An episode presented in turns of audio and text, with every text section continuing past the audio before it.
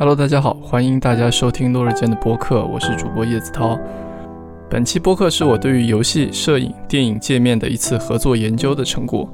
这要感谢本次的嘉宾，可能也是国内少数对于法国新浪潮电影，诸如克里斯马克、戈达导演非常熟悉的一位研究者沙皮狗，以及他所主理的资料馆与社群明德影像。原本这期播客我之前只是希望找到沙皮，希望聊聊摄影和游戏。但结果，我们在回溯历史的过程中，从互联网的长河中遭遇了许多更为丰富的事物，并且逐渐自然地生长成与我们双方各自的研究背景相连的这样一期很特别的研究分享和对话。最终，我发现我们做的和聊的实际上是这样的一回事儿：我们站在游戏的历史点上，回看过往媒介以及媒介复杂交织的历史，我们去探问摄影对于绘画。电影对于绘画、电影至于摄影等等这样丰富的在媒介化的一个进程，并且思考游戏在当下至于电影和至于历史的可能性。而这些迷人的在领域之间的跨领域尝试，往往很容易被研究以及被常规的历史叙述所切分和遮蔽。包括我们挖掘出的对游戏有着深度思考和创作的法国新浪潮左岸派电影导演克里斯马克。他影像创作中的游戏维度，以及他晚期的记忆宫殿游戏非记忆，啊，这些讨论应该都是首次在中文的语境中被呈现。此外，播客提到了克里斯马克对于游戏非记忆的介绍，以及法文版的关于第五等级的一篇影评，这些翻译都已经完成并发布在落日间，并附带了大量的影像资料作为补充，希望能够与你分享我们在打捞历史的过程中的惊喜与感慨。希望能让你与我们一同认识这位先锋的媒介魔术师，以及这条对影像游戏记忆的思考线索，并一同面对我们今天这样极端复杂的媒介景观。那么就请收听多日间的第三十四期《媒介融合：影像游戏的未来之记忆》。欢迎大家收听落日间的播客啊，很久没有录制了。今天请到了一位呃我的一个新朋友，呃沙皮可以跟大家打一下招呼，并且自我介绍一下吧。Hello，大家好，我是沙皮狗，在广州做一家算是民办的电影资料馆吧。然后同时这里也是我的一个研究阵地。然后今天就很高兴来到落日间的播客，和叶子涛一起来聊一聊关于电影或者游戏和摄像之类的话题。对。沙皮现在在做的整个的一整套叫明德影像，特别有趣的一些会员的一些设计。对，然后为什么会有这次聊天呢？就是最近我在做一些摄影和游戏的一些界面的一些研究和思考，然后其中一条线我就找到了和电影有点关系的这一条多媒体的线，然后恰好啊沙皮也有这样的一个呃理论和一个学术的一个背景，所以我们今天就可能会啊从一个叫做 Chris Marker。啊，克里斯马克的一个法国新浪潮的电影导演，然后聊起来聊到这一条关于啊摄影、电影还有记忆和游戏的这条线，然后我觉得可以，沙皮也可以介绍一下自己电影的一些相关的背景，不然大家可能会觉得说，哎，你怎么跑来就是聊聊这个话题？对，对我何德何能开始聊这个话题？其实一开始是我找到那个叶子涛的了，听到你你跟江宇辉的那次播客，就套探讨游戏哲学的这一块。因为我的知识背景是学新闻，然后电影还有哲学三块，然后在我读研究生学电影和哲学的过程当中，其实我慢慢的有点意识到，电影它作为一种媒介的存在，而不只是单纯把它看作一种电影。当时开课其实也有开过关于电子游戏和电影的一些课程，就电影怎样走向电子游戏，电子游戏怎么影响到电影的。比如说，有的电影它越来越界面化，越来越电子游戏化，它里面会有一些吃金币的一些活动，在做一些尝试。我从那会儿才真正的从一个游戏玩家变成了一个开始思考什么是电子游戏的这样一个人。那天我刚好手肘骨折了，早上疼的不行，然后准备去医院，但是医院八点钟才开门。我说六点钟到八点钟我就没什么事儿干。有个人就陪着我，然后他把落日间的那个博客转给说：“你没事干，你听一下这个好了。”我就吊着绷带，然后听了你跟张宇慧那期采访。我现在我说这个人有意思，跟我的想法比较像，研究路径比较像。因为我自己是比较强调实践和理论要结合起来去研究的。然后我当时听到你说你有在游戏工作室里面去实践你对游戏的这些想法，我觉得这个非常重要，因为很多人他去谈游戏也好，谈电影也好，他们都是纸上谈兵。就是很多电影研究的人其实没有真正的持过摄像机，也是当时我对学院里面的人不太满意的一点，然后导致我我觉得在外面去做研究会比较好。可以这么说吧，就是我的性格，当当然是比较偏向于学术那种性格的，但是并不是喜欢象牙塔里面那种做研究的心态，所以我相当于是说在外面这个资料馆作为我的一个自己的学院，自己的一个研究阵地。呃，在在外的研究者只能这样去说，非编制、非体制内的这种感觉。嗯，因为我记得你之前在，比如说你在深交类似这样的媒体上也发过不少文章，在明德上面也有很多这种，我觉得在外人看来非常小众和先锋，不叫先锋吧，或者是现在已经叫做 old school 的这些这些东西，就你会去谈谈戈达尔啊，去谈论 Chris Marker，为什么会关注这块？我的本科论文写的就是戈达尔。Chris Marker，我当时也是非常喜欢。当时看了他那个《日月无光》这部纪录片，我一下子就被抓住了。就我觉得他就是属于我这辈子的一部片子。我之后的很多片子，我一会想，哎，如果我以后要片拍片子的话，我应该拍的就是这样的片子吧，就是这样的感觉。读研究生的时候，我的论文写的当然就是把戈达尔和 Chris Marker 这样一个东西结合起来在写。啊，当时的研究的一个主题是信件。还有信件、信件电影的关系，就比如说什么是一封信，为什么短信不能叫做一不算是一封信，它叫做简讯而不是一封信。然后我们平常的聊天为什么不是一封信？当时研究主题就是这个。我那个相当于是一个哲学的背景。什么学校的什么专业啊？它是那个 San Andreas 圣安德鲁斯，它算苏格兰最老的一所大学。你当时怎么会想去去苏格兰读，而不是去法国？如果你想做新浪潮的话啊，非常遗憾，我的 法语水平不能支撑我去读研呃法国哲学的研究生，因为你在那边肯定全部都是法语。那确实，嗯，只能是满足阅基本阅读的一些法语的需求，但是如果去听课的话，我还是 会有很大困难的。嗯，对，那我自己的背景是因为呃，我当时在法国做了半年的一个交换，我当时在七大，当时就选了一门就是。新浪潮那个兰杜维勒 bug 的这样的一个课，然后当时就就莫名其妙恶补了特别多一些各大的电影，就当时很多其实看不太懂，包括什么那个《伦梅破译传》、灭世，然后还有那个什么很多这种和红色相关的一些电影，对中国姑娘就是毕业后对吧？就是狂人皮埃罗，嗯嗯，就他们都已经在我脑袋里，至少剧情已经消失了，但是那些影像就一直很粘着着我。当然，其实可能最惊惊为天人的还是那个就 Chris Marker 的那个 La J Day，因为当时没有看其他的更多，那就只看那部短片那个 D D，就那样的一个影像，包括那个飞机场的一个女人的啊头发，然后迎风飘扬的那个那个脸庞吧，还有他们在那个就是野生动物馆间的那种时间感觉，就就一直萦绕着我。所以说这次特别能找到沙皮，有这样一个机会，刚好可以。就是我们又对这一块做了很多一些相关一些功课，然后来做了这期节目。我相信这可能也是，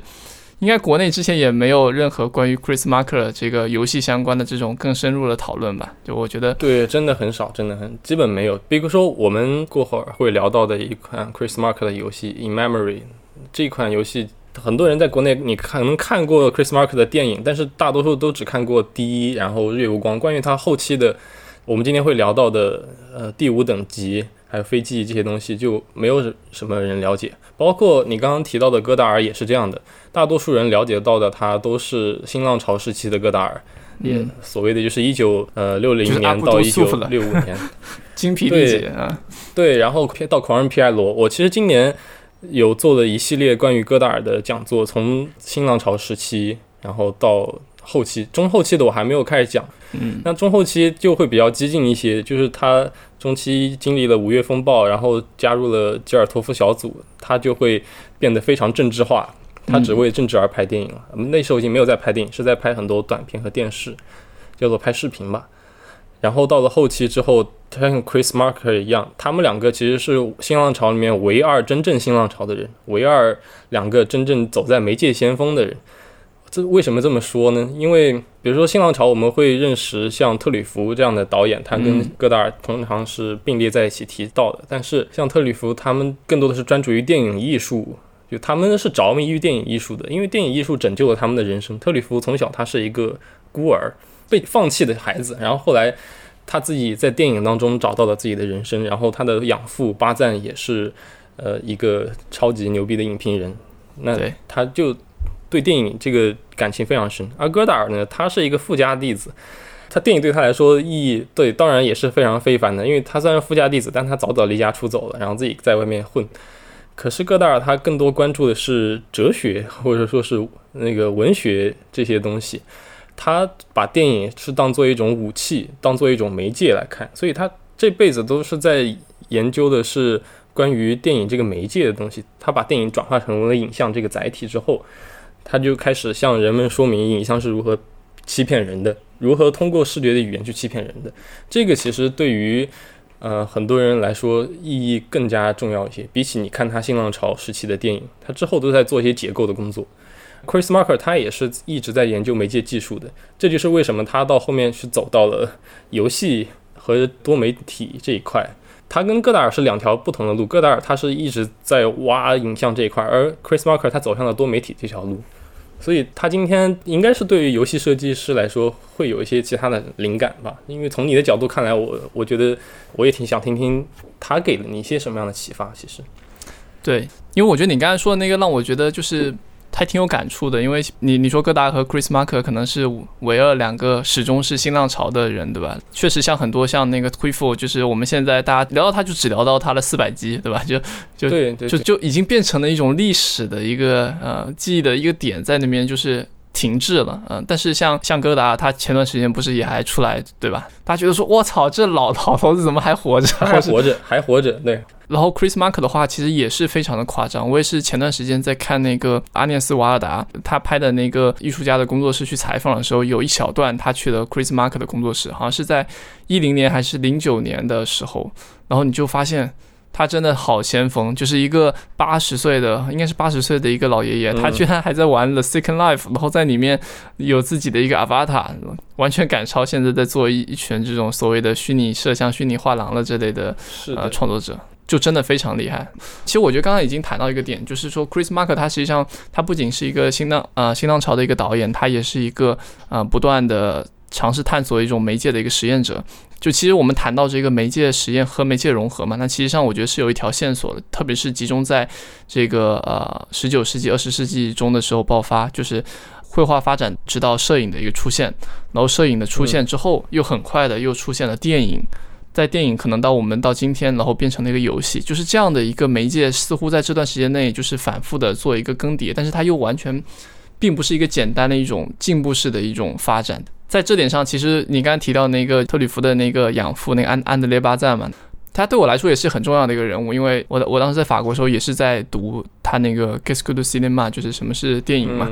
特别是这个思考非常的规整啊，他当时想要用这个对电影本身的一个质质询和发问来去。不叫证明吧，来去说电影是某种什么第七艺术，或是第七艺术。那我们今天是不是我们也可以站在，就仿诺站在他当时的那个视角去去谈游戏是第差艺术，对吧？然后去质询一下什么是游戏。对，所以说其实，在当时我就把就是什么是电影那那本基本上翻完了，然后特别印象很深刻的提到两部电影是关于绘画的，分别是呃阿伦雷奈的《梵高》以及那个毕加索的《秘密》。啊，我可以简单简单稍微谈一下，就是说。就它的媒介发生的那种关系，它不是一个简单的替换关系，而是说绘画这个东西，它在电影中它被 再媒介化了，就是它被重新被变成那个电影的一个对象去去放置它。而且比如说现在去看那个阿伦雷乃的那个梵高，就它不是像前段时间的那个挚爱梵高，就把整个整个电影的风格变成梵高，它那个电影的全部就是关于梵高的画，然后他通过一个画音的一个叙述，然后通过可能。对于这个画面的一个局部的放大、缩放，以及这种呃镜头的一个节奏感去运动、去去叙述了这样的一个画作，在它之间串联起一条这个时间性的一一条轴线，变成了一个导游，好像带着你再去经历梵高的很多的绘画，并且串联起一条完整的一个叙事。就我觉得这个是很特别的，也是巴赞所觉得。他说，通过电影的这种结构化的形式，然后这种画作可以以一种不同于。我们过去可能站在那个呃蓬皮杜，或是站在那个奥赛博物馆看那幅画的一种体验，它是一种更加局部的，然后又带着依旧好像他牵着你的手这样去去游览它的一个过程。然后后面他又提到了那个。毕加索的秘密，那个就更特别了。他是把毕加索画一幅画的过程，给他用电影的方式记录下来。他有一个一张玻璃板去做记录，然后你就能看到毕加索在最后画出那一幅画之前，他修改了多少，他在那个厚厚的那个油画颜料上面叠加了多少层，就他有多少次的一个改动。而这些实际上这种时间性的内容，之前在过去的那个画作上是完全被被最终压平成一张平面化的一个事物的。但是在电影里，它好像能够释放出。绘画的这种不仅是平面上的空间，还有这种时间上意义上的这种地层学，它好像都可以给它就是挖掘出来。电影然后重新去表征这样一个绘画的这样一个能力。对，电影是什么？巴赞他问这个问题，他是在追问电影的一个本体论的问题。嗯，当时我在读书的时候，我也是在思考。当然，今天这个问题也被解构了。这个本体论问题大家不再问了，大家问的是什么是电影性？电影性是什么？那比如说，我们今天会问，为什么 B 站的视频它不是电影呢？那视频和电影的它的边界到底在哪里？那如果一个视频里面它充满了一种电影性的性质在里面，那我们是不是可以把它叫做电影？而游戏里面也是这样，如果我们把电影性的东西加到游戏里面的话，你会发现游戏释放的电影性不一样的东西。比如说，在玩一些巫师三或者荒野大镖客这些游戏里面，它可能也是有运镜的，比如战神。它也是有非常丰富的运镜，而且是可能让你不太容易察觉到的运镜在里面。这些就是把电影的一些技巧用到了游戏上面。我觉得玩到这些游戏的时候，我觉得是非常兴奋的，因为我觉得哎，电影的生命力在游戏里面又被重新焕发出来了。对，我觉得你做说的那个很好，就是其实上我们在做的，包括我们看到很多互动电影，它并不只是说这个游戏取代了电影，而是说你也可以反过来说，是电影在游戏中就重获了新生嘛，或者说它在延续它的一种不一样形态的一个生命，嗯，所以说我觉得这里面有一个媒介交织的一个过程。但我不太喜欢那个电影性的一个说法，因为这让我感到，就它本身这个说法有点可能有点像亚里士多德哲学似的，就是好像这个东西它有一个形式，然后里面加了一点质料，就好像我们可以掺点游戏性，掺点电影性，就是好像它变成了一个里面内涵的一个元素或是什么。就我觉得这点可能会掩盖一些就是讨论，包括我们今天可能说哦，这个游戏很有游戏性，什么东西有游戏性，游戏性什么，就是这种发问方式就可能会有点错失重点吧，有可能会对。你刚说的对，就是游戏性这个东西，当然只是方便去理解而这么去说。我想强调的，它并不是一个本体性的存在，嗯，就它是一种回溯性的分析。不，你看，确确确实提到，我们确实也可以去思考，比如说电影它给绘画带来了一种什么新的生命力，对吧？如果站在当时阿阿伦雷奈或巴赞的那个视角上去谈老生常谈的话题，摄影对那个绘画造成了什么样的影响？那简单的就是对绘画的一种写实的一种束缚上解放出来了。就格林伯格的那个现代主义绘画就是这样论述的。那同时我们也会出现的像印象派这种，呃，强调于色彩和光的这种，包括人的一种主观这种现象学式的一种感知的这样的一种创作。再到抽象，再到现代主义，然后，但是其实我觉得这里面的很多媒介，他们并不是就是一带一，一带一，就是就阿阿伦雷奈的梵高，他实际上是跨过的那个摄影，而去直接是电影去处理这个绘画，对吧？嗯，在关于摄影和绘画这个，我有一个想要分享的，就是利奥塔他对摄影和绘画的一些思考。他这本书叫做《那个非人漫谈时间》，我总结了一下一句话，就是他说绘画的时代一去不复返了。现在的人已经没有办法花一年时间去理解花一年时间画一个白色正方形这件事情了。嗯，就是绘画它几乎是已经变成了一种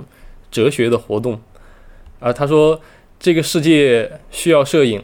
但它几乎不再需要绘画了。就像这个世界它需要新闻业而不需要文学，甚至现在连新闻业都不需要了，只需要宣传业。现在摄影啊，当机器它的完善。呃，让使用的人不用再担心曝光时间、对焦、光圈以及照片冲洗这些事情，全部在 iPhone 一部手机上就可以完成了。嗯，而绘画学徒他在画室和学校他学习的知识需要一整套的经验，比如说你要摒弃很多坏的习惯，你要培养你的眼睛，培养你的手，培养你的身体、精神，把它提升到一种新的秩序。而这些学习任务在摄影机里面都已经给你设计好了，它得益于摄影机这些这种精细的光学、化学。机械这些电子功能，所以留给这种业余者使用的，只有对参数的调配，还有主题的选择。就包括今天我们那些 AI 的绘画，其实也是这样的。AI 如果发展的再更好一些，那剩下对于我们来说，我们只需要去调节参数，然后以及去选择主题就可以了。所以对他来说，绘画今天好像变成了一种哲学活动。准确来说，他说绘画它是探索图像的法则，就以探索这些图像的法则为法则的一个活动。所以你会看到很多人他没有办法去理解现在啊当代艺术里面的绘画作品，就好像随便画几笔就可以了。为什么它是那个并不好看的？它是非常解构的。嗯，因为他们就在探索新的成像语法、新的视觉，可以这么说。嗯。你补充的这点，让我也想到了很多。前段时间看那个本雅明嘛，他谈机械复制时代艺术，他就说过去的很多艺术其，实上都不是众人的艺术，你是单独一个人去和这幅画去做接触，就是绘画基本上平常都是不在，就是他们都是被遮盖起来的。你只有通过某种申请，你才能进入到那样一个特别的一个教堂的一个场所，去自己和那幅画去相处。那段时间，所以他们的绘画实际上起到的是一种就是非常宗教性的一种呃体验的这样一个存存在，而不是像我们今天就是图像泛滥。那你在任何地方你都可以看到，比如说梵高，你都可以看到这些不同的一些作品。所以我觉得从媒介的发展史来讲的话，这个东西是可以理出一条脉络来的。那当然，先锋的那些人他们是探索语法，但是绘画这项艺术，它会沉淀下一些东西来，它降到俗世来了。印象派的绘画也好，以前的绘画也好，现在有了它的一些世俗的意义，它变成了商品，变成了大众文化。嗯，而摄影其实也是一样的，到今天当代摄影也是在去探索一些新的视觉经验，摄影可以给我们带来一些什么样的新的视觉的法则。而以前那些就所谓拍的好看、拍的真这些东西，它沉到了大众文化里面，被更多的人可以去使用了。它变成了 B 站视频，变成了抖音视频，变成了短直播啊，或者这些东西。这媒介它这个不断的发展，它都会沉下来一些东西，留给大家去使用，变得商业。我觉得你刚才说，就是让我想起了我们现在实际上我们面对的一种媒介，是一种非常丰富并且相互指涉的一种多层级的一个媒介。我当时天天往奥赛去往卢浮宫跑，但是我看到那些画作的原作，甚至有时候我觉得它并没有我在电脑显示屏或是在上面看到的光彩夺目。因为，因为它肯定是经过一些色彩修复或是一些滤镜加强。这个事情的核心点就在于说，它是那个物本身。就比如说，你就是站在那个地方，你远远的就看不清楚那个蒙娜丽莎的那个那个小幅画，但是这也是它的意义意义所在。它还是扮演了一种朝朝圣式的一个，就是可能像不要明说那种那个物本身的这种灵韵嘛。比如说，我们今天很多人大家去看那个。呃，古斯基的一幅那个莱茵河三号，就是特别贵的那那那幅啊摄影作品，大家不能理解为什么这样一幅简单的一个影像卖卖到那么贵。但我听说他的一个原作是可能有一面一整面墙那么那么大的一一张图图片，它是用大画幅的这样或者中画幅的这样一个大胶片机去拍的。这种可能说是摄影的一个悟性，或是绘画的一个一个悟性，它还是不能被这个媒介本身所去还原的。对你确实是我们。那个去看画，他就是看一个肉身的东西，就像现在我们两个在这里做播客、做视频，但是我们两个并没有真正的见到彼此的肉身。我们以为了解了彼此的灵魂，但实际上只有见到肉身的话，才能够真正的深入了解彼此。嗯，但是这个也有关于绘画还有不一样，就如果小画幅的那种画，你发现在电脑上看是要更爽一些的。但如果你看到的是这种壁画，那种画在墙上的教堂的话，你必须要到教堂去看，没有办法，你在电脑上是感受不到那种震撼的。那个小画幅，我觉得跟大画幅是要区别来看。大画幅一定要去现场看，小画幅我觉得倒也不是非常必要执着于那种肉身的东西。你也肉不起来啊！你去看木星的那些画，就是巨小无比，你你得放大之后才能看得清。所以说，其实刚才就是谈到这个电影对于绘画的一种再媒介化，那实际上电影也是对摄影有自己的一种再媒介化的过程。其实这次的一个播客，我来找沙皮的一个最初期的一个想法，就是说，沙皮，你能帮我找一部电影，就是 Chris Mark 的《假如我有四只骆驼》。我我是在苏珊桑塔格的那个呃论摄影里面看到的。就桑塔格就说，过去书籍一直是这个照片的一个最有影响力的一个传播方式。他觉得书籍好的一点就在于说，书籍本身就是一个光滑的一个平面的一个印刷的一个路径，所以说他如果用书籍来承载这个呃摄影的部分，这它是比较好的，就它不会丧失的那么厉害。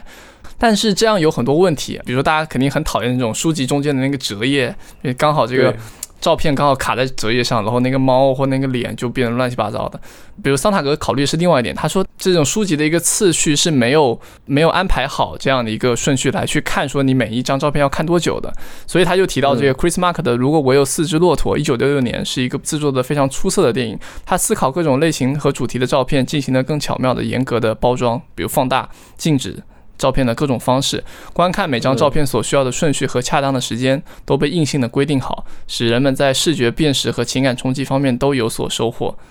这一点其实也是经常被人批判的，就是在电影里面，它有一种非常强的策划性，你规定每张照片看多久，然后怎么看，你观看的方式被决定了。你这样相当于是一种控制在里面。那如果是戈达尔，他就会非常批判这个东西。我需要，呃，你观看者需要有非常强的自主性、自由性。我要让你去动脑子去思考。所以摄影书在这一点上，我就你可以自由去选择你观看的时间，然后顺序。你得到了一些其他东西，但是你也失去了一些其他东西。所以我觉得这个批判也对，但是你看你个人的选择。我个人认为摄影书并不是一个摄影非常好的载体。但很多人他喜欢执执着于摄影书，一个是出版很贵，然后纸也很贵，然后搬起来也很重。对，这样也可以提到我另外的一个身份，就是我之前是做了一些年的书店的工作，就是我在书店里面去做它的品牌营销啊这些东西。那书店还挺出名的，是不是？著名独立书店，对在广州叫幺二零零书店，可能有人会知道。然后我当时就接触了非常多的艺术出版，然后摄影出版。当然，最大的一个想法就是每次书店要挪位置、要搬书的时候，那就是非常辛苦的一件事情。包括自己搬家的时候也是非常辛苦。我自己买了很多的画册，也买了很多的呃摄摄影机，但搬家的时候就知道有多么痛苦。嗯，刚才说到这个 Chris Mark 的这个，假如我有四只骆驼，它实际上用的一个画外音的叙述和这样的一个时间的一个控制来串联起的，应该是他自己在很多这个国家的旅行，还有这种漫步所拍下，作为一个记者身份所拍下的很多张照片嘛。那实际上他之前好像给那个阿伦雷奈当过助手，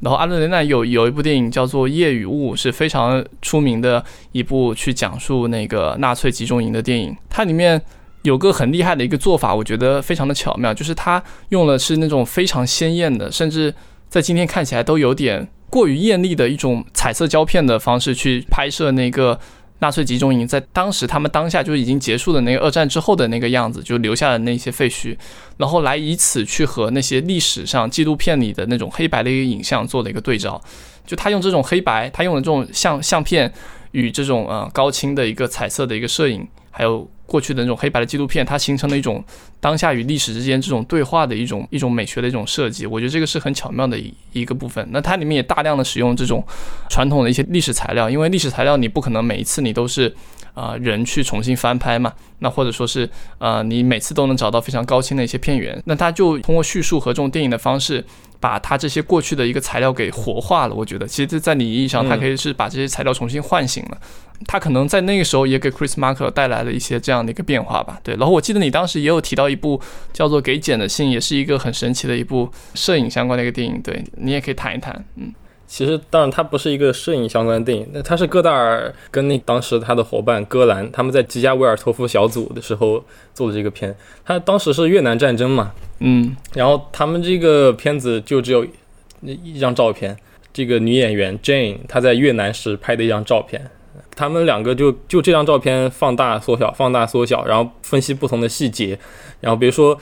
你这样一个白人，然后你跑到越南那个地方拍下这张照这张照片，你居心和 你你是别有用心，然后 你是什么想法？然后你这个照片里面那个为什么你作为这样一个主体，然后那个越南的士兵他在背后他戴着什么样的帽子，然后他是一个什么什么样的表情，然后他在这个爆照片当中居于什么样的位置，他体现了你们之间的一种什么样的关系？然后这背后又是美帝跟越南之间的一些关系之类的，所以他们就用这样。一张照片的各种分析、细节分析，还有政治批判，然后做了差不多五十分钟的一个短片。然后我当时在读书的时候，我也专门跑到法国的电影资料馆去把这部片给看了，在里面好好的戴着耳机，然后那个把生肉给他啃了。而且戈达尔和格兰的他们那个英语又特别别口，就法国人那个英语。然后我当时看的也非常无语，我看了差不多三遍吧，就在那资料馆里面听了三反反复复听了三遍，把这个片子给它听下来。而这个片也作为我的那个毕业论文里面呃所用到的一个材料，所以当时又专门做了一些研究。那这个可以怎么去说呢？就是说，今天这个图像，我们对它来说更重要的可能是学会怎么去图像批判。就这个是我自己非常强调的一点。包括今天我们看戈达尔、看 Chris Marker，我们要学会的都是这种图像批判的思维。我们在学校里面学过很多文学批判的东西，或者说我们也锻炼过自己的批判性思维。但是你会发现，在这个图像的时代，很多人是缺乏。对图像的认知的图图像的一个批判力，很多长辈那他可能读了非常多的书，但是你会发现他们的图像审美力是水平是比较低的。嗯，那比如他们在看到一些假新闻的时候啊，那些新闻怎么把一些视频东拼西凑的剪了起来，然后形成了一套自己的叙事，那他们对这样的一种剪辑手法还有那个图像是没有分析力的。我我觉得这个是目前来说学校比较缺位的一个地方，这个是给剪的信。还有 Chris Marker 给我们非常重要的一个意义。嗯，你你刚才说的图像批判就是图像素养嘛？其实和我在经常谈的这个游戏素养也是类似的。我就想到是的，是桑塔格论摄影，以及前段时间在看那个弗鲁塞尔的那个摄影哲学诞生，他们都提到，实际上现在我们对世界的认知已经被图像所中介了。就是就像我刚才说的，我就是我可能都没法不通过一个视频去单纯的欣赏一个画作，对吧？就你刚才说的这个图像批判确实是，但我觉得另一点上它也并不一定是个坏事，因为实际上。就等于是说，我们现在很多的一些图像，像绘画是死的嘛？那我们通过一些影像，通过一些这种，呃，刚才说的，假如我有四只骆驼，包括这个茧给茧的信，我们都是通过一种。其他的手段去复活了这个图像本身的一个蕴含，就是你如果不看这个给简的信，你可能根本就不会在这幅摄影、这幅影像前面停留一个半小时，对吧？他你完全就是忽略过去，OK，这边有个人，OK，那这个是一个挺棒的黑白作品，那就翻了，就你感受不到这种啊对图像一种深入浅出的一种探索，所以这个就有点回到我们啊，就是沙皮有简单提到的一个点，就是说。比如说，如果我们去规定了这种摄影书的一种翻阅和一种理解的一种政治，那是不是各大就会跳出来批判？那虽然他自己给剪的信，某种意义上也是一种政治，对吧？它也是一种政治叙述。那在这点上，电影是不是比如说比这个摄影本身更加具有一种政治性，或是说呃，它和这种影像的一个工作方式有什么不一样？因为我们之前也我也给沙皮分享了，呃，在看那个 Alex Source，就是一个呃，就是一个摄影艺术家，然后呃，不是摄影艺术家，一个摄影师，然后他他最近在开始尝试拍电影，他就觉得说，哎，电影是一个很特别的东西，和摄影很多不一样。然后他也批评了一些那种就是呃，也不叫批评嘛，他也提到了一些那种电影导演拍的一些照片，比如他就吐槽那个。文德斯，文德斯对拍的照片就是就一般般。然后比如说提到那塔科夫斯基拍的那个宝丽来，对，就是我觉得 Alex Source 他其实也是一个比较怎么说呢，以一种边界模糊和暧昧的一个姿态来看待影像和摄影两者。我理解就是，比如他提到说有很多的一些摄影，比如说他最后举的那个。啊，就是萧山寄信的那那部摄影画册，嗯，他就是说这个摄影他是在用电影的方式，或者要用你说的话，就电影性的东西在做他的摄影书，连翻四五页都是一张海鸟，就是在连拍的一个过程中的这种动态变化，对吧？它实际上是一种连续的一种影像，运动影像，但是它用用摄影书这种静态的方式去呈现。然后他也提到了一种超现实主义的那种呃电影的一种剪辑，那经常会莫名其妙的跳到另外一个东西，然后在这种上，它的上下文更多是脱开的，而不是有一种完整的叙事的。他觉得这一部分实际上是一种摄影书的一种编排的一个逻辑，就这点是非常有趣的，就是你能在摄影书里面找到很电影的东西，你也可以在电影里面找到很摄影书的东西啊。对，其实那个我们也会提到说漫画。就漫画，它也是电影的鼻祖。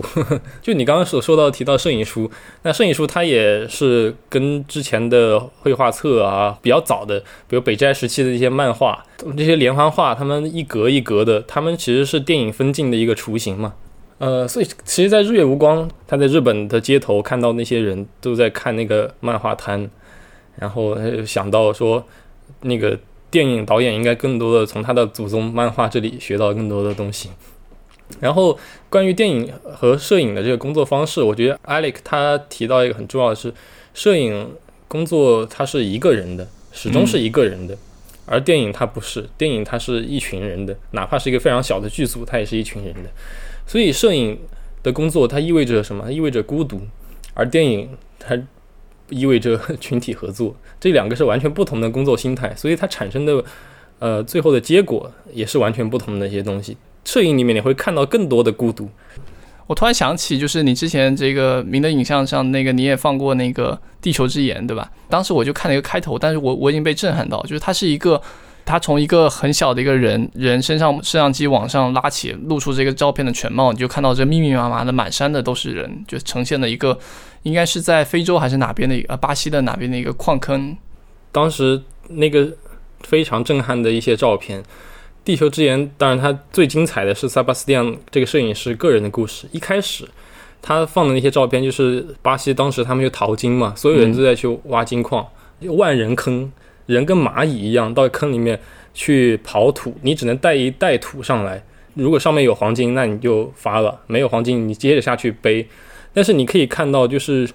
在那个照片里面，所有人在这个矿坑里面的欲望，可能不是贪婪，而是为了生存，因为他们的生存条件都非常恶劣，然后身上全部都是泥巴，就是特别穷。穷人他们下到那个矿坑里面，他们寄希望于一代黄金能够改变他们自身的命运。因为我只看了开头，我不知道它全片是不是都是在用大量的一个摄影在做一个叙事。你觉得它这部电影对于这些照片的处理，它带来了一种什么样的一个效果，或是它和这些照片是怎么样的一个关系呢？呃，非常好。他那个他是根据塞巴斯蒂安的一辈子这些出的相册，呃，还有他自身的经历，那这些照片都是塞巴斯蒂安他作为记者记者，然后在全球各地拍的很多事件，包括他经历了那个卢旺达大屠杀。嗯，当时在苏联那个石油爆炸，他去了无国界的医生组织，跟着呃非洲的难民一起去行走，他看到了非常多人的死亡，然后到最后他觉得他病了，就他整个人没有办法再去拍照片。经历过卢旺达大屠杀，他一天就有好几万人去死，他总共死了一百多万人嘛。他他说看到这些东西，他没有办法再继续拍照片了，他觉得他没有办法按下那个快门的手。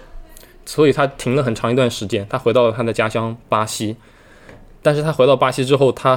依然感觉非常心寒。为什么？因为他曾经生活的地方本来是青山绿水，结果现在全部都是因为过度放牧而变成了黄土地，山全部都秃掉了。原来几千头牛，到最后只剩下了五十头瘦牛，所有人都离开了那些家乡，他非常难过，非常难过。但是他妻子给了他一个希望，他妻子说。为什么我们不把它再种回来呢？他就觉得对啊，为什么不呢？那我们就去种吧。然后他们就在那里好开始用这个计划去融了一些资，在那里新做了一个泰拉研究所。泰拉就是大地的意思，培育那些树苗，然后种了一一山的树，然后最后把他家园重建起来。这这个过程当中，他治愈了自己，然后他又重新能够拿起相机来了。他说他这次要拍的不是人，他要去拍整个大自然。他发现了自然。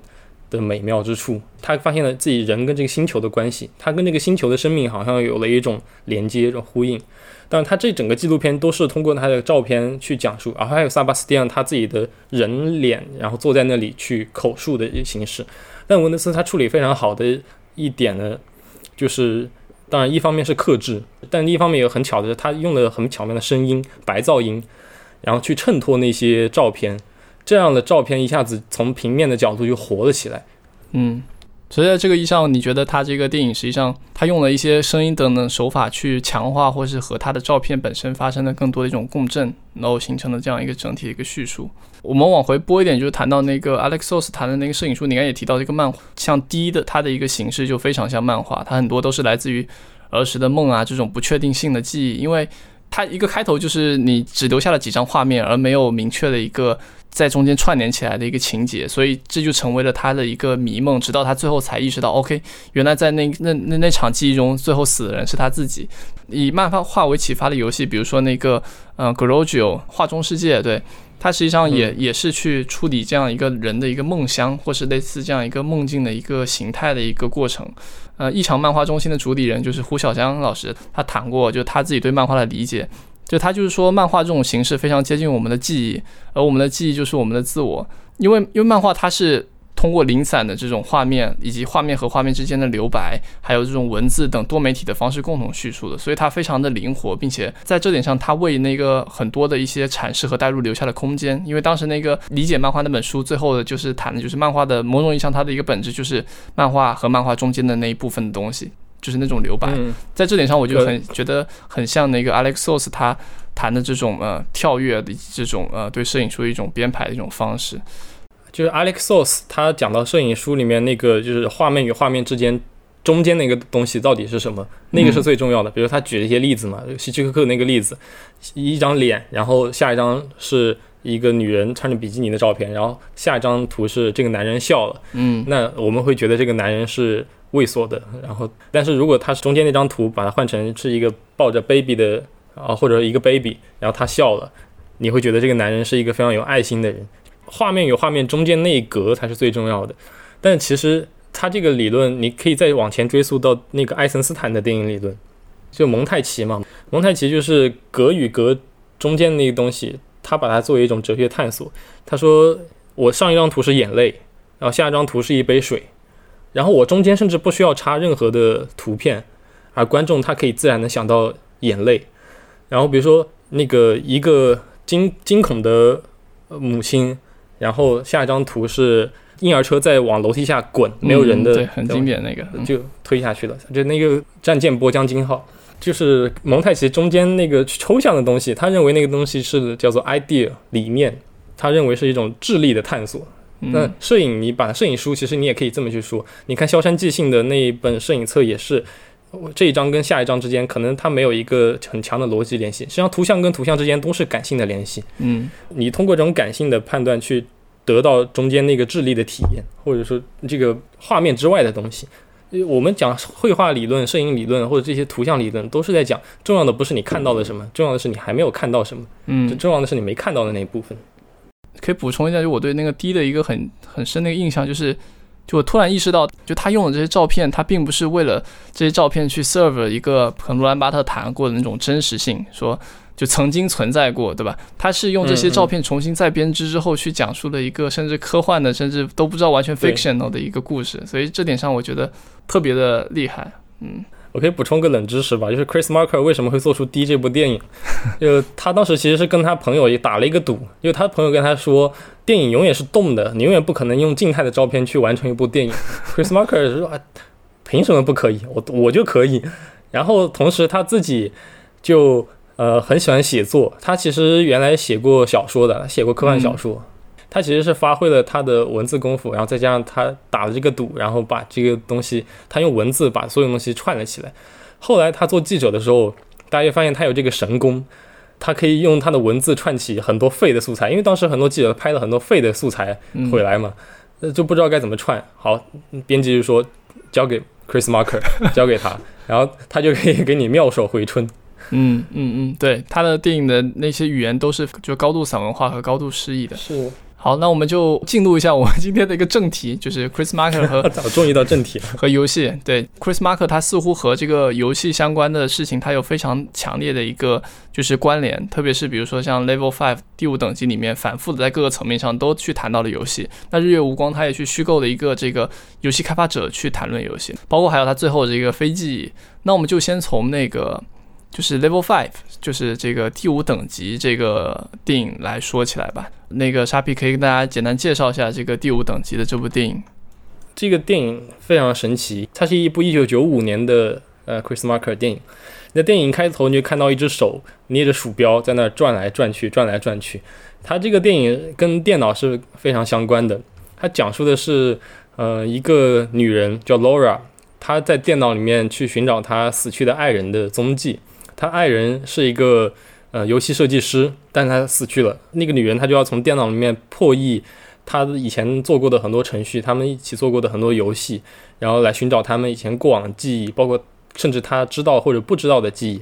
而这些记忆里面就包含了日本有一个非常重要的事件，就是冲绳集体自杀的事件。日日本二战战败之后，美军他们要来到呃日本的本土这里占领冲绳，然而。当美军登陆冲绳的时候，他们发现了一件非常奇怪的事情，就是冲绳岛上一个人都没有。那人到底都去哪里去了呢？然后他们发现这些人都在村里面集体自杀了，因为当时军方发给他们的一条命令，就是说你你难道要把自己的家人交给那些丑恶的、卑鄙的美国士兵吗？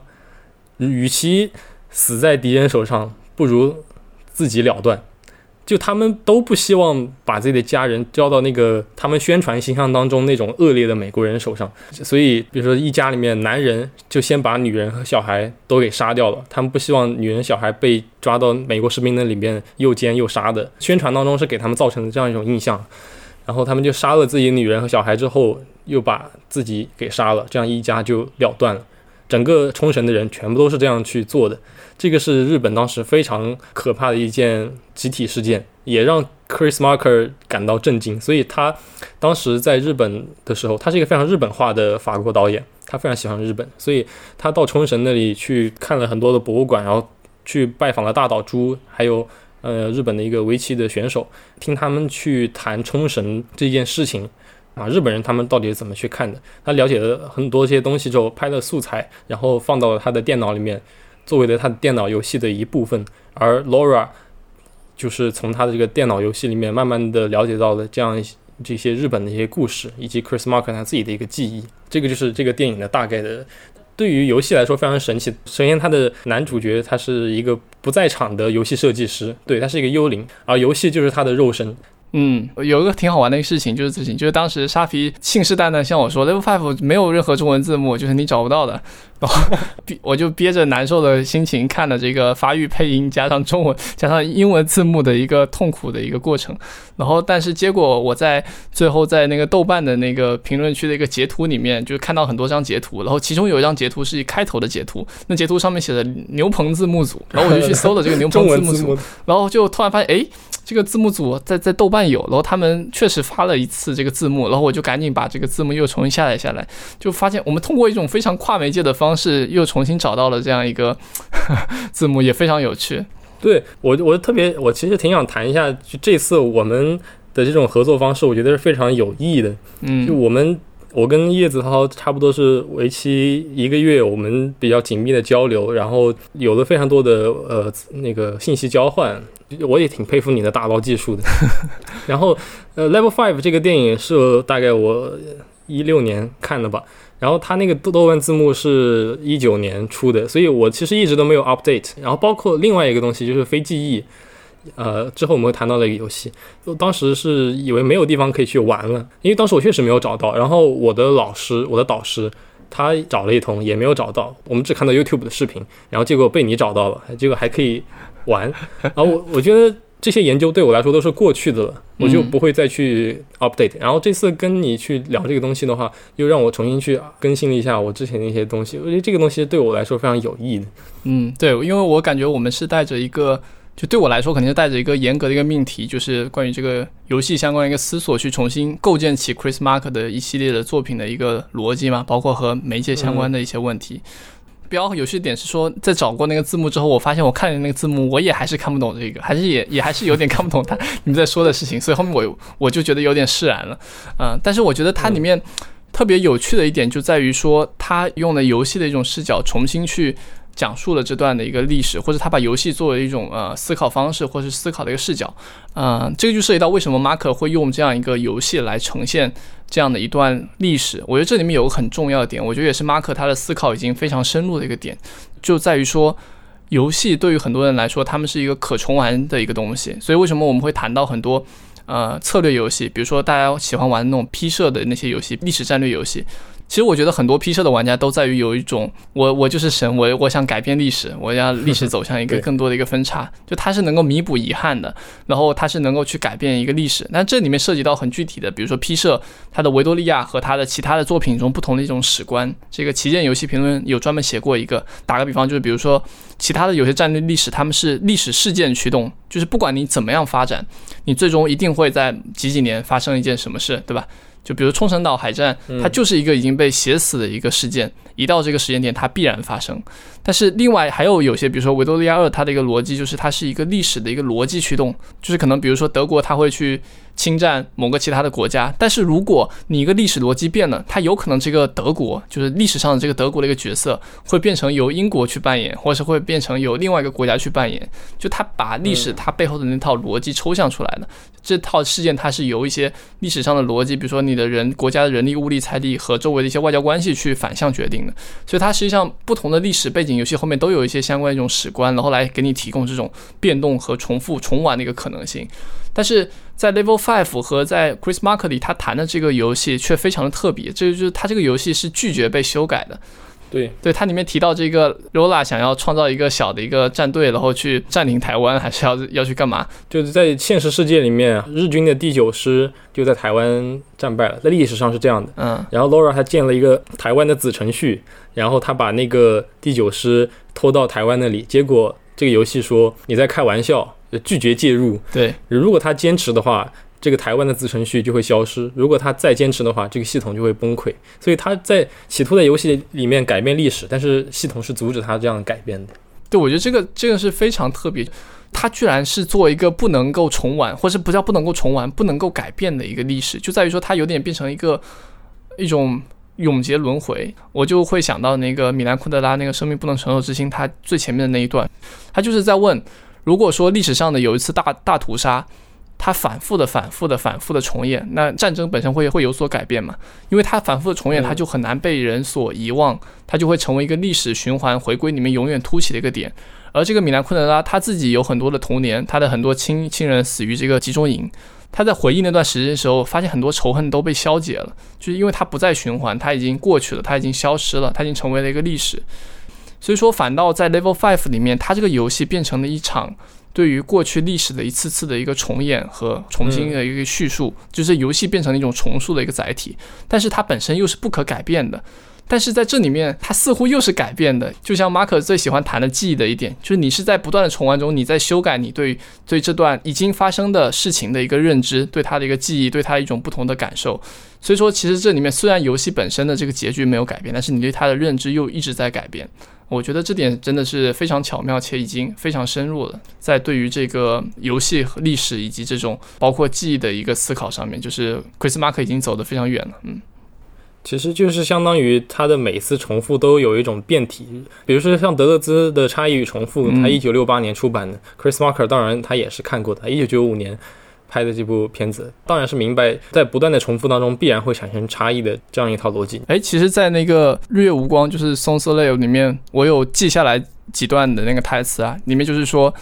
啊，我将用我一生的心力试图了解关于记忆的运行。记忆并非遗忘的反面，而是遗忘的内在连接。我们在重写记忆，就像重写历史一样。就我觉得他其实一直有这样的一个呃想法，就是你在重写记忆、不断的回忆的过程中，嗯，对的，是是这样的。当然，就是如果你是做一个无法改变历史的这种游戏的话，我相信很多人就可能没有兴趣去玩下去。对，如果我连我都不能改变历史，我玩它干嘛呢？干嘛要一直重复这个东西？它里面还提到的另外一个游戏叫做《马里昂巴德》游戏，就沙皮可以跟大家谈一下这个点吗？就简单的讲，就《马里昂巴德》这个游戏，一开始我在看 Level Five 的时候。我都没有注意到，真的，所以我说这次的联合研究，我觉得非常有益。如果不是你提出来的话，我真的就把那个东西一笔带过了，我没有看它。后来你说，哎，那个游戏是真的存在的。我以为只是 Chris Marker 捏造的一个游戏，它跟阿诺雷奈那个去年在马马里昂巴德这个电影是呼应的，因为在那个电影里面有两个人在桌上玩了一个火柴棍的游戏。当时一九六二年，一九六二年就有那个公司，他们受到这部电影的启发，因为电影是一九六一年的，他们一九六二年把这个游戏做了出来，他们是以一种整机的方式包装去发行的。你要玩到他们的游戏，你必须买一套他们的一个东西，才有办法去玩到。而且那一套东西里面只有他那一个游戏，嗯，很简单的，就是一个挪火柴棍的游戏。具体什么玩法我也不知道，好像是就是给你一坨火柴棍，然后你每次可以拿掉一根以上的一个火柴棍，谁拿到只剩下最后一根，谁就输了，就是类似这样的一个游戏。对这个游戏，我觉得有意思的就是它的一个年份吧，一九六二年是一个非常早期的游戏。对，这马里亚邦的游戏好像是那个当时是波兰还是哪边他们的第一个？波兰对波兰，对他们的第一个电子游戏，所以后面他们好像有办了一个展，就是说说从马里昂巴德到巫师三，回溯了一下波兰的电脑游戏史。两头波兰蠢驴。对，然后在那个 Level Five Five 里面谈这段游戏的时候，它有一个非常值得玩味的一个一个对话，因为它是电脑编程的，所以说基本上好像这个电脑是永远可以赢过人类的。然后，然后它里面就谈说，电脑对那个 Lola 说：“我赢了，但是如果你想，我还可以继续陪你玩。”嗯，对，因为这段台词它也是在马里昂巴德这个电影里面出现过的，哦，他直接引用了这个台词，这点确实很有趣啊。会想到这个，我前段时间就是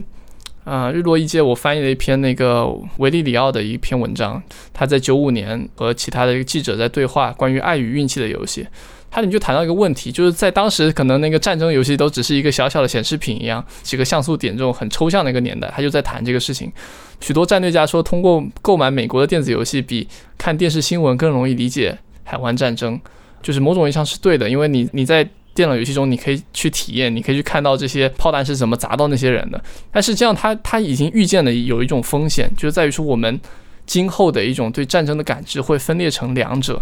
就像我们今天这些生活在和平年代的人，我们对战争最切实的认识就是那些第一人称射击游戏。就是我现在都能记得，我第一次玩《使命召唤四》的时候，就是从飞机上下来进去那个地方，呃，渔船里面去战争的这样一份过程。就我们对战争认识是游戏建构的，但是游戏中的战争的逻辑，就像我们刚才说的批射的，或是像是一种快感型的，它就会影响我们对战争的感知。所以说这里面就有一个很大的问题，就在于说，今天我们确实，比如说俄乌战争，我们正在发生，但是我们今天很多人可能又我们就只能通过 FPS 游戏去想象那个战争。我们以为俄乌战争就是跟我们在游戏里面玩到的那样一样的，但实际上真正的战争要残酷很多。对，所以我也一直在想，今天有没有游戏真正的去接入历史？因为大多数游戏它都是对历史的一种模拟，而且是一种比较粗浅的模拟。嗯，我们有可能真的把冲绳这种惨痛的事情，把卢旺达大屠杀，把奥斯维辛这种事情，真的拿到游戏里面去玩吗？你真的能够让游玩者感受到那种这种事件里面的？极度的痛苦和绝望吗？我觉得很多游玩者当然是不想的，但我们游戏有没有这个责任去做这个东西呢？接入到真正的历史上？嗯，我觉得今天问题都不是真正揭露，而是说游戏的这种知觉，包括我们前面讲到这种影像对人的一种知觉方式的改变，它已经在重塑了我们今天很多人对战争的一种想象和认识。那个维多里奥他就在文章里说，这是一种很危险的一种重影，就我们在 seeing double。对。其实这个东西也是二十世纪他们电影人对电影本身的批判，因为电影一开始他们也是开始模拟一些战争的场景啊，然后在棚里面拍战争，把战争美化也好，符号化也好。到后来，比如说为什么戈达尔的七十年代就一直强调我们要去直接电影，我们要直接介入历史，而不要去模拟战争，不要去模拟历史。我不要拍历史片，我要拍现在正在发生的事情。让你真正看到战场是什么样的模样，这个也是二十世纪他们经历过的这样一场批判。那我觉得这个批判的脉络是不是也会嫁接到游戏这边来？游戏它是可能也会产生这样一场运动。我觉得就直接作为一种行动和直接作为一种介入。对对，游戏作为一种行动。嗯，我前段时间看到一个推特上面特别多人转的一个事情，就是一个叫 Stalker，就是潜伏者。游戏它的一个第二代，它是一个比较小众一个 FPS 游戏，然后它的这个游戏设计的一个原型有点像那个塔科夫斯基的那个潜伏者的一个设定，啊，然后它是一个非常硬核的一个呃，就是这样第一人称的一个射击游戏。他们这个开发组他们就是乌克兰人，所以说他们他们的工作室就在基辅。离之前那个导弹轰炸的地方只有五百米。他前段时间发布他们最近的一个开发日志，就他们谈了他们记录下他们在战争中的这样一个游戏开发的一个过程。比如说，他们到一个那个躲避空袭警报的一个庇护所，然后在那边在开发游戏，然后和一条他们收养的一个流浪狗就是相依为命。然后也有人他们就是一边要做这样一个志愿者，一边呃要去 做自己的一个建模或是一些相关东西。而他们的社区运营。是真的就参军了，他们就穿上了军服，拿着那个真正的一个武器，在对镜头打招呼。我所以我觉得这个视频特别有意义，在于说它可能可以让那些玩家意识到，这个重影本身其实不应该是重影，而那些在制作的你在玩的游戏的人，他们自身也在经历着战争，最最真实的、最残酷的战争。然后其实 Level Five 是九五年拍的电影嘛，但其实在那个日月无光，我忘记是几几年拍的，就是一九八三年啊八。八三年拍的这个《日月无光》里面，就是 Chris Mark，他也是虚构的一个这个游戏创作者的一个呃一个角色，通过一些很神奇的一种合成器啊，或者那种线路的方式，去重新用游戏的方式重构了他过去的那些在战争中记录的那种可能有点残酷的一些影像嘛。就是关于日月无光和这样的一个设计，就是沙皮可以跟我们讲一下这个事情吗？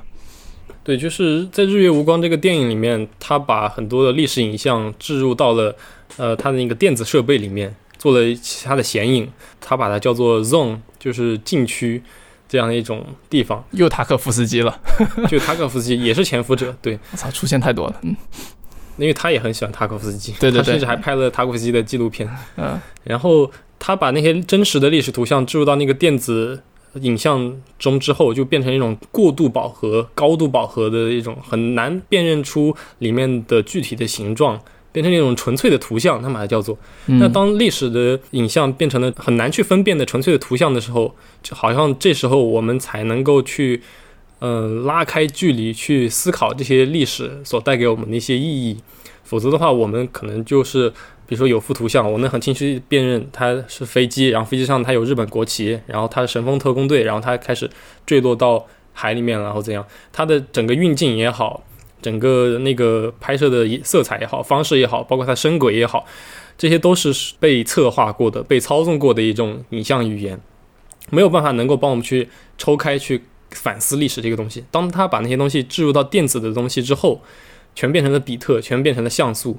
变成了过饱和难以辨认的东西之后，得以解构这个历史，然后重新思考这个历史对于我们那个意义。他他认为做这一部媒介的中介化是是很重要的，就包括在 Level Five 里面，他也是这样的去做。他把冲绳的历史做成了游戏，但是他当然他是通过游戏的方式去直接接入历史的很多材料，嗯但他依然把它做成了游戏，中间化了，解构当时那种语境之后，再去重新理解这段历史，它给我们的一种感受，我们会理解不一样，但是有什么理解还是很难去说。至于他为什么去虚构了这样一个游戏开发者角色，那当然是因为他自己就在做这些事情了，不是虚构了，他就是自己在做这些事情。他最喜欢做的事情是什么？就是给自己蒙上一层面纱，或者说是那个，我还是把它叫做中间化。就我说的话，我说出来没人听，但是我的说的话从别人嘴里面说出来就有人听，就是一个这么简单的道理。它有个媒介在中间，所以这个电影《日月无光》，尽管在演职员表上面写了很多的制作者、摄影师是谁，然后那个里面的角色又是谁，其实全部都是他一个人。就是他是一个人做了《日月无光》这部电影，花了四四年还是六年时间，通过他的在全球的各各种旅行，只是为了让自己的一个片子丰富了一些，不要老是我做了这个，我做了那个，我那个，他全部都是通过他人之口、他人的角色说出了他自己做的这些事情。嗯，就我觉得，我觉得你讲这个点让我想起 Chris Mark，他本身就是一个非常比较孤独，就他有点就是隐名埋姓，就他有意的不露脸，包括他后面最后完全用他一个叫做 Guillaume on Egypt，就是在埃及的嗯，纪小姆这样一个猫的一个形象来取代了他自己，作为一个自己的一个替身。其其实他生活当中他并不孤独，他有很多的战友，他有很多的朋友，嗯而且他为人非常和善。他嗯这个人非常说的他非常日本化，所以他是继承了很多东方的这种为人处事的精神的。他认为我待人接物就我我讲究仁义嘛这些东西，但是呢，他尽量避免自己出现在直接出现在媒介上，所以他不喜欢出现在照片，不喜欢出现在影像，而他一定要有一个自己的 avatar，嗯要有一个自己的化身来去代替自己出现，猫也好，猫头鹰也好，他喜欢这种玩这种游戏，就只能说这是他的一个癖好。对，所以说为什么之前那个就你翻译过来那一个《解放报》采访 Chris Mark 的那个文章，标题叫做“难得一见的马克”，因为他很少接受采访，所以我们今天去谈论他的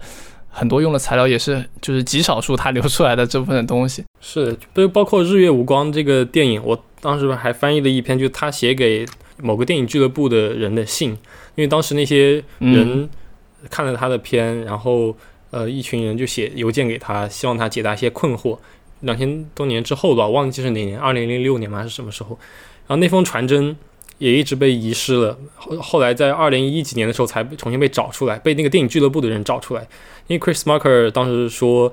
呃，这件这个秘密就你们知道就好，就不要也不要告诉他其他人。他嗯觉得，哎呀，反正两都过了这么多年了，我觉得是时候也是适合揭开这个秘密了。秘密就是这个片子那些演职员表都是假的，都是他一个人做的。然后他每次看到那个媒体呃电影批评家们在那讨论，哇，谁那个日月无光的摄影多么多么好，那个摄影师怎么怎么样，甚至还有人捏造说啊，我在某某个酒会上或者影展上我见过那个摄影师，还跟他聊过或怎样，他就看到这些新闻的时候，他就会捧腹大笑，他觉得这些就是他每日的快乐源泉，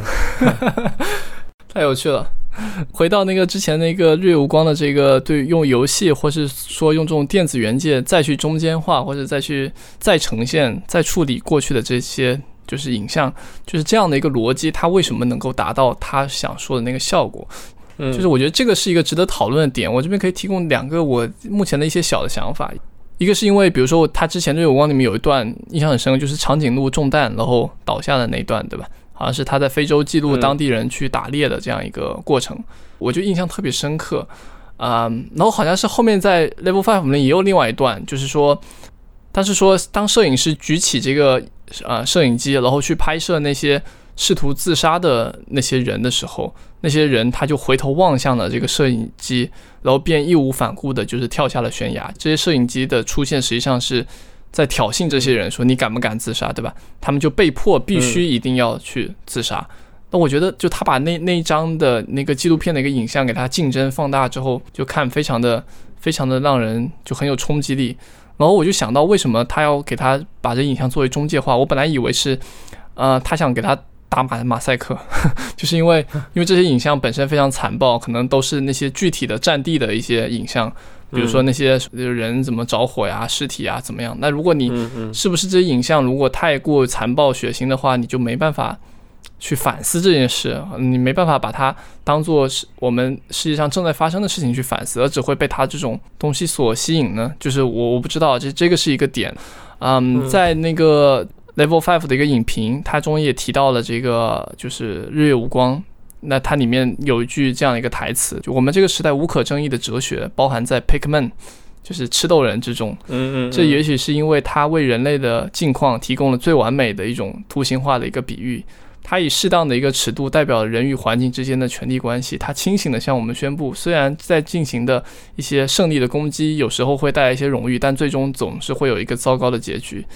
嗯，所以这点上你是怎么想的？就你刚才也描述的比较模糊，就这种对于影像这种中间化，因为我们家很多人谈的，其实谈的不是一种，很多人肯定会开始批判，OK，你这个影像是虚拟的，对吧？如果你哪个电子游戏的影像，比如说《荒野大镖客》，你去代替一个历史真实，肯定会有人跳出来说你这个东西是虚拟的，你是虚构的。那但是为什么马克他要，他反倒要放弃他所谓这种真实，或是为他这种真实蒙上一层这种虚构的一种中介呢？这个是我有点。目前还没有想的特别明白的一个地方。其实这里你，当你也可以用那个德勒兹和加塔利的那个概念去分析，比如说他们那个解域化和再域化的这样一个过程，其实就是一个解构的过程了。你刚刚说的那个元素是有这个在里面的，比如说你看到一个非常血腥的奥斯维辛杀人的镜头，你的所有的注意力都被那个血液、被那个鲜血的情感冲击吞没了。你没有办法再去思考很多其他的东西了，这时候你必须要给它解构了，纳入到另外一种语境当中再去看它。就像同样一个事情，你在中国发生，你放到美国那又是另外一回事儿，放到欧洲又是另外一回事儿。哪怕是它是同样一件事情，所以就是对同一个事情的理解，很大程度上是取决于它的环境的，取决于观看它的环境。你看同一部电影，你在手机上看和在那个。大屏幕上看，在电影院里面看，你感受到的东西也是完全不一样的。嗯，所以他所做的东西就是所谓的中间化，就是一个解构，然后解构之后，你才能够看有些新的理解吧。你不能说有些固定的理解，有些新的理解。嗯，像那个戈达尔其实也是这样的。克里克里斯马克和戈达尔，他们两个首先都是档案狂热者，他们都看过非常多的档案。我所说的档案是直击了那些杀人的档案。战场上面那些真正血腥、真正真正残酷的那种画面，一般人是不敢去看的那种东西。嗯，当他们在看到那些东西之后，他们就明白了什么叫做奥斯维辛之后不可能再写诗了。你看过那些东西之后，这就戈达尔他后面不喜欢特里弗的原因，就是那些东西你看过之后，你怎么还可能拍得出那种浪漫爱情喜剧片？不可能的。嗯，你突然感受到了一种历史的责任在身上了，你感受到了一种非常残酷的东西自己在身上，那你自己就要去尝试消化这些东西，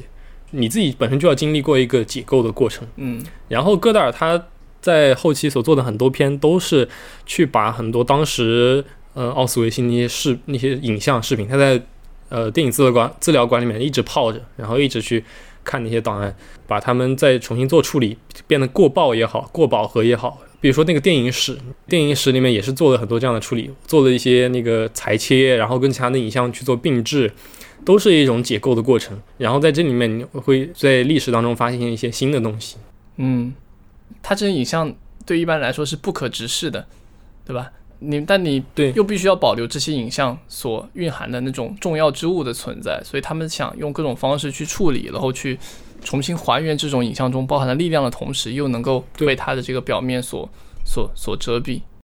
对我，我再补充一个，就是让我想到齐泽克他写的那本书，就是谈呃杰斯洛夫斯基啊，我也是想到那个名字，不可真复真是可不知眼眼泪。杰斯洛夫斯基他本来是拍纪录片的嘛，然后结果为什么后来去拍故事片的呢？因为他没有办法忍受呃别人在流眼泪的同时，他还举着摄像机，就他没有办法去记录那个真实的眼泪，嗯所以他最后采取的策略是，好吧，既然我没办我没有办法去记录真实的眼泪，我就只能找个演员去把那个眼泪给他哭出来。嗯去把那个东西演出来，但是它所蕴含的力量跟那个真实眼泪的力量是同样的。哇，这个完全很像那个，就是包括摄影，他们摄影艺术，他们现代之后一些反思，就是这种新写实主义，他们已经知道这个写实是本身不可能，因为其实上很多包括摄影上有些公案，一个很著名的照片就是秃鹫在就好像在旁边虎视眈眈的看着那个小女孩嘛，就那张经典的照片，后面的那个摄影师他被舆论所压迫去自杀了，好像我印象是这样的。就是他已经向外界很多的时候解释过，他拍完照之后立刻就去把这个小女孩送去的那个就是呃救助站还是什么相关的事情，但是大家就觉得说你这个摄影师你怎么那么冷酷无情？对，还有后面是一部一个越南中的一个战争，好像是一个警察他在用枪指着一个呃杀人犯，后面就被整个舆论把它变成了一个说你这个是一个呃就是政府在压压迫人民，就是随意的杀人。都是摄影引起的这种解读上的，包括这种政治意味上不真实的一种公案，所以他们就后面干脆有个新摄影主义，就是新写实主义，就我干脆我就不要了，我我就重新演，我想要通过重演的方式来捕捉那些最真实的东西，而不是只是去 literally 的拿到一个真实的一个影像，我觉得这个是很关键的。我想起来那个斯汤达还是王尔德说的那句话，就是如果你让一个人用他真实的面孔去说话的话，他什么都说不出。你给他一个面具，他就可以道出真相。面具很重要，对就像那个，其实我谈回到那个 Level Five 对，Level Five 也有面具，也是面具，而且而且很好玩的就是那个面具是 VR 的一个 隐喻了，相当于你就可以看到他这个片子。我们今天还在谈什么元宇宙 VR 面具，那他们这些老先锋们 早就开始玩那些东西了。这他们都不是在用这个，他们已经我们今天讨论翻出来的东西，已经已经不知道比现在很多的讨论就是深深入多少倍了。他那个面具其实我记得是这样，就是说这个 Lola 为了去采访并且去接触到一些经历过那次冲绳岛战争的这些人，所以他就设定了这样，好像是有有一个这样的一个聊天室还是面具聊面具室，你可以选择自己一个面具，然后去人与人之间去交流这件事情，嗯。就像 QQ 头像一样。对，面具那段也非常牛皮，就是很多这种对影像的一种旋转啊，各种重影啊。对但是那个旋转重影，你会发现，呃，他其实是在电脑里面的这个程序员，嗯，就这个化身，他在看 Laura，他是一个电脑程序的视角，他的存在就在电脑程序里面，然后他在看 Laura，他他会说，哦，Laura 今天又来了，Laura 今天又不在了，他看得到 Laura 的，他知道的，我觉得 Chris Mark 的所有电影，它的一个意涵都是非常多重和丰富复杂的。是的，我觉得这个可能和那个会有点关系，就是我们刚才谈到了一种中间化，包括一种无论是这种媒介的游戏对过去的历史的一种中间，还是说你说的这个图像的一种改变，这种再造对于这个东西的中间，还有一个就是时间，其实它它也可以把这个事情给它做一个中间，所以我就想到你前面谈的这个和你自己的研究，就是信件电影。就是因为这里面你也谈到说，最重要的信件电影的核心在于说这个时差。我在想，它是不是可能也是一种中间化？然后你你可以跟大家介绍这个信件电影相关的一个背景，包括 Chris Marker 另外一部叫做呃《西伯利亚来信》也是非常经典的。我觉得这个概念因为太小众了，就可能对大多数人来说意义不大。差不多也就是从克里斯马克这里而生发出来的一个概念，从日月无光开始。我讲的就是性这个东西吧。当时我在思考性的时候，那为什么我们现在发的微信，它你没有那种性的感觉呢？好像邮件有点那种性的感觉，但是也不完全是了。然后短讯啊，那些更不像信了。今天我们那些评论根本没有这种信的感觉，信的艺术。好像在今天已经消失了。今天的人不再写信了，都只是发简讯了。那信到底是什么？所以我就找到这样一个核心的概念，就是信最重要的是它中间那个发出和收发的一个延时，你是要经历过一段时间差才会收到这个信息的，才会收到这个信。而且你是知道它这个时间差的，而这个时间差它会孕育出很多的意义出来，比如说。在战场的士兵写给自己家里面妻子的信，他可能要经过半年，他才能够会到家里面。但同时，这个妻子已经在报纸上可能已经看到了丈夫死去的消息，然后这时候她收到了丈夫的信，这时候她所看到信上的内容已经不再是半年前丈夫当时当地那种语境了，嗯，她已经是带着一种丈夫已故的这种语境去再去看这个信，她完全意义理解的都不一样了。所以信就是有这种魅力。这个层面上来看的话，信比较像呃胶片照片。嗯，对，拍的时候不知道是什么样的。对，拍的时候你不知道，但是拍照片照片你要经历过一个时间差之后，你洗出来，然后你再看，哦，原来当时是这样的，哇，原来当时这种感觉跟我好不一样。就胶片照片，它跟数码最大的不一样就是它蕴含了时间的力量在里面，嗯，蕴含了时间的理解在里面。然后另一方面就是信。我们去思考性，我不把性当做一种本体的东西去思考，而是把它当成一个过程。就信它包含了写信人写信的地方，要有中间的邮局，要经过审查，经过物流，然后要有收件人，然后最后收信。就它是一个整个一套过程，你可以把它理解为整套过程封装进去，变成了一个 EXE 的这种感觉。这个东西叫做信。嗯，所以我们理解信的时候。通常会以为哦，你把开头写成 Dear 巴拉巴拉巴拉，或者亲爱的什么什么什么，然后最后有个落款，有一个信的这个文本格式，你把它就叫做信了。但实际上，就算你以这样的文本格式发到微信上给另外一个人，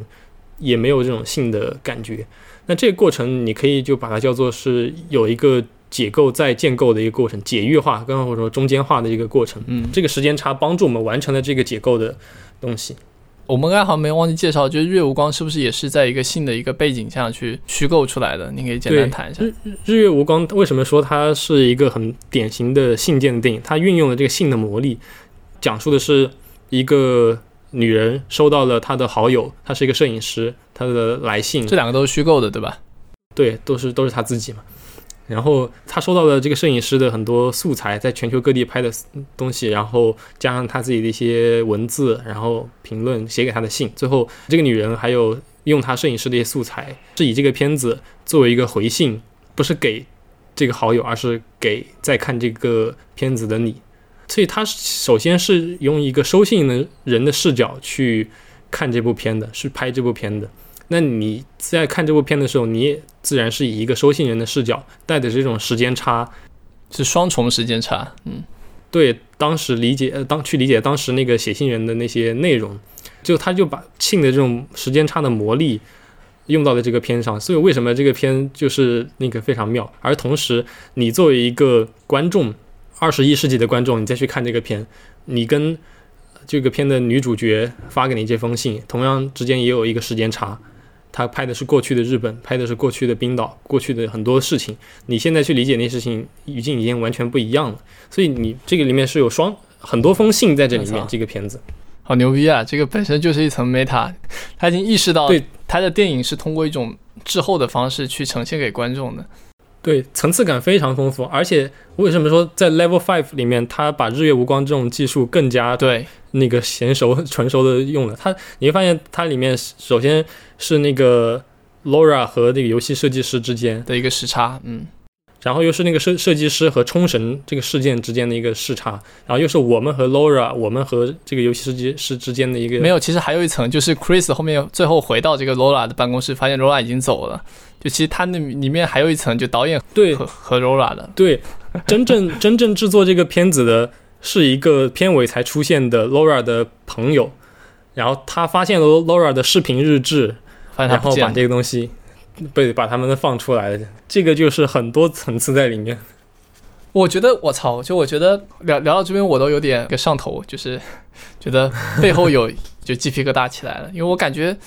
就从这个角度上看，这个日月无光再到。Level Five 是一个非常连续的一种，他们中间有非常连续性的一个这种共同的一种结构，就在于说它总是有时差，总是在时差之后去改写、去对待这部分的一个历史，然后只是它从它从一个信变成了一个游戏，对吧？呃，其实，在日月无光的里面，那里面它本身就有一个游戏的维度已经在了啊。是的，这是它的核心，而且这其实你可以看到。克里斯马克他是有一个变化的过程的。他一九五三年还是五八年那个西伯利亚的来信，那这一部电影它就是一个很简单的，他去了西伯利亚，然后他写了一封信，第一人称，就我作为写信的人，我就跟你说，对，然后收信人就是你们这些观众，对，然后他就像做一个报告一样，这是就是他当时最开始对信的运用思考，然后到到后面他发现的这个魔力其实是在。那个时差这里是你要从收信人这里去思考，然后再后面他发现最重要的，不管你从收信人的角度还是怎么样，最重要的是中间这个过了几道不同层次的中间人在那里，然后你就会有更多的这种东西在里面。所以我这想这个片子跟游戏的连接的时候，我也会想到，今天有没有哪部游戏是有用过这种方法去设计层次感丰富，然后有有这种时间差、视角差的。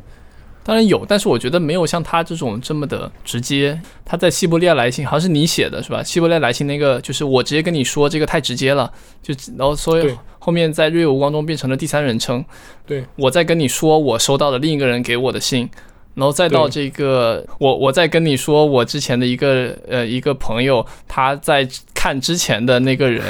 啊做的一个游戏中再去看那个冲绳岛战役的那部分的历史资料的一个。多重的一个转写，我们发现 Chris Mark 他最终他到的那个位置好像就是一种游戏，也就来到了我们今天聊的 Chris Mark 最后的这个作品，他就真的去做了一个。游戏出来叫做非记忆，就是前面沙皮说到，我去在那个 Ryzen 的那个呃网络上面找到了说，呃，他那个软，他那个网站很神奇，他好像是用类似云端操控的，就他会好像是你远程去操控一个他那边给你的一个虚拟机或是一个电脑，然后在一个老旧的一个 Firefox 的那样一个运行环境里面去运行那那些东西，就它等于是做一个壳让你去，就这里面有一层时差。然后有时候我还要等，说他就会告诉你说，哦，你前面那个人正在用这一台机器，然后你要等一会儿，你才能去操控用他们的这个资源，有点像你在档案馆里面查资料的感觉，就你要用那台旧机器去查。这个飞机子韬也把它上传到了落日间的 B 站上面去，对，觉得非常好。那我来简单介绍一下这个飞机吧，就是我现在可能比沙皮更了解一点。对对对，我我把那个四个小时的飞机就是大概看完了。然后他给那个英文版写了一个，就是有点像序言，是很少见的 Chris Mark 自己写的东西。然后你发现哇，那个文笔特别的牛皮。它里面谈的一个核心的点就是说，他在探寻我们一种记忆的一种方式。就他觉得我们过去的记忆方式是用一种历史性的方式去去记忆的，就是啊，我曾经做了什么事，然后一条时间线这样串联起来，对吧？诶，这个角度上有点像那个信件电影，就是我是一个在写一部这样的一个历史。但是它里面就说，我们是不是可以有另外一种地理学的一种记忆的一种。记记忆或记忆的手段，那他去追溯到的是十七世纪，甚至更早。当时，当时的人就是有一个好像和牛顿同时期的一个研究者，他就把自己的大脑看作是一种。这个有个灵魂，然后你不同的记忆是是在不同的一个方位的，然后他们这些不同的一个领域，他们会相互叠加。所以说，实际上非记忆就是他自己的想创作出来的一个记忆装置。这个记忆装置的里面这些不同的记忆是一种非线性，是一种地理学空间的方式去连接的，而不是纯粹的像电影这样的一样用时间的方式去连接的。你可以理解成是一个带有分叉的动态。PPT，同时它会有很多一种隐藏的一些要素。打个比方，比如说你进去你会看到不同的几个呃几大块，就是像他所说的这种岛屿或大陆，里面有比如说那个旅行 travel，然后有 museum 是他自己的一种想象博物馆，他的诗歌的记忆，然后有战争的记忆。摄影的记忆、电影的记忆，还有就是他的一个记忆本身，就有一个叫 memory 的一个这样的东西。他就谈了很多他自己，比如他的一个叔叔啊，他会追溯到他的过去的家族，他之前在古巴的好像一些相关的生活，那个儒勒·凡尔纳的一些文学，然后他会反复的谈。他特别喜欢的那个希区柯克的那个《迷魂记》，就是 Vertical。啊，他会放他之前在不同的地方，包括在中国各种地方拍摄的很多照片。你能里面你可以找到当时就是毛主席当时的很多这种群众活动的这些照片。就是他好像把它变成了一个他记忆的一个大的一个这样的一个宝库，然后来去呈现。在这个意义上，我觉得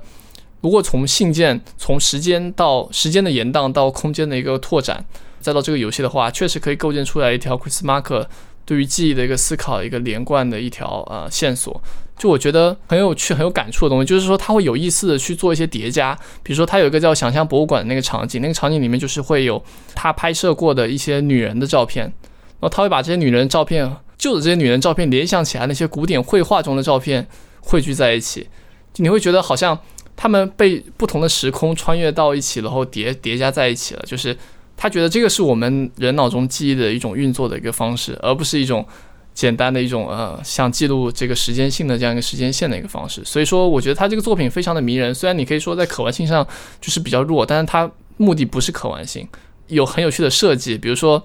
你的那个光标扫过屏幕的时候，你有时候会发现这个屏幕它会出现一些变化，比如说它会突然这边突然出现一只猫的一个图片，突然叫一下，然后或是你等的比较久，然后它那只所扮演的那只橘色的大猫也会突然跳出来，然后告诉你说，哎，你解锁了一个新的一个分叉，你可以进去看看是不是要有有点像瑞星杀毒软件那个小狮子一样，对对对对，跳出来。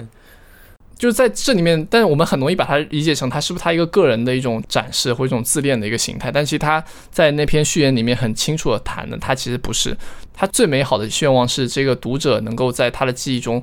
去替换他这些影像。呃，把这些影像替换成他自己的影像，他用了很多像家族照片啊这些东西，然后他希望这个读者能够在他这里面找到他自己的一个记忆，他等于是用自己的记忆去带着这个读者去进入他自己的一种记忆的一种连接的一种方式。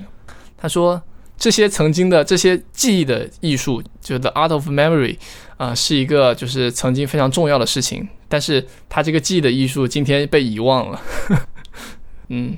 沙皮对这个游戏有什么样的感觉？你之前说 Chris Marker 很少见的，就是一开始他就站在了开发者的视角下，并且他总是总是站在那里。对，就我想问，到底什么是开发者的视角？就是我觉得很多很多所谓的那个呃艺术评论者、艺术创作者，他们喜欢的就是比如说做我去做玩家的批判，对吧？我就做游戏媒介的一个批判，一个游戏怎么怎么怎么样，它是不是改变了现实？它是不是置换了现实？就我们总是在以一个反对的一个姿态在面对这样一个 cyberspace，对吧？嗯。但马可他从始至终他就没有做批判过玩家，他一直是站在一个创作者的一个角度和游戏开发者的视角。你看他里面提到这两个点，他全部都是开发者的视角，对吧？那个 Rora 还有那个隐形的那个赛博的一个角色，因为他依旧他一直是一个媒介的一种多媒体的一个实验者和探索者，所以他一直把自己会更像是一个游戏设计师，而不是说我是要批判游戏，嗯。对你可以说他他他有他批判的方式，但他批判的方式是通过创作，是通过开发一个东西，我去完成我的批判。我不是说我写一两篇文章，我就去骂骂这个骂骂那个，就打打牙尖了，相当于。对，所以我觉得这点上，我觉得我特别的和这个 Chris Mark 有某种感通之处，就我自己也是把游戏当做一种媒介的一种炼金术，就是你是在不同媒介之间游走，那就像他也是在不断的接触各种多媒体在进行实验一样。就我不知道这个是不是巧合，就是我之前应该是看过第一，在前年大前年，当时的一个跟跟片上，我和一个朋友就做了一个游戏，叫做《记忆女神》。我操，这个完完美的符合这个 Chris Mark，我都不知道他处理这个问题。我当时的一个链接是那个阿比瓦宝，他是一个艺术史的一个研究者，他当时就在大概是在二十世纪初的时候，他就做了死后留下的五五十五张这个图谱，他们称作叫 Atlas。这样一个图谱，每张图谱上面都是都只有很多的这种图图像，它的艺术史啊，不同地方搜集的这种图像，然后这个图史本身就是并置和排列本身就形成了一种研研究和一种记忆的一种模式，就像这个就是这个记忆女神，我实际上用的是这个莫纳莫绪涅，她好像是九个缪斯的那个母亲。因为记忆，我们才有了这些艺术，就它里面有一个这样的一个隐含的一个条件。然后我那个游戏也是一个有点像第一，就是你全程是通过这种照片的模式，然后去呈现。然后里面确实涉及到很多的摄影，然后里面甚至还有出出现那个塔可夫斯基的书，所以有很多地方我觉得都非常的巧合。我其实我我本来对记忆这个东西也是蛮感兴趣的，因为之前。做那个 PhD research 的研究计划的时候，proposal 我就是写的就记忆。前年我做的一一本小书，它也是以“记忆之场”这个名字去命名的。嗯包括前几天我们档我们那个资料馆，然后我们做的一些研讨会，我们也都是紧紧的围绕记忆的这个东话题来展开的。嗯就比如说我们昨天在讨论《银翼杀手》这个电影的时候，复制人怎么确定自己的身份呢？他怎么知道自己呢？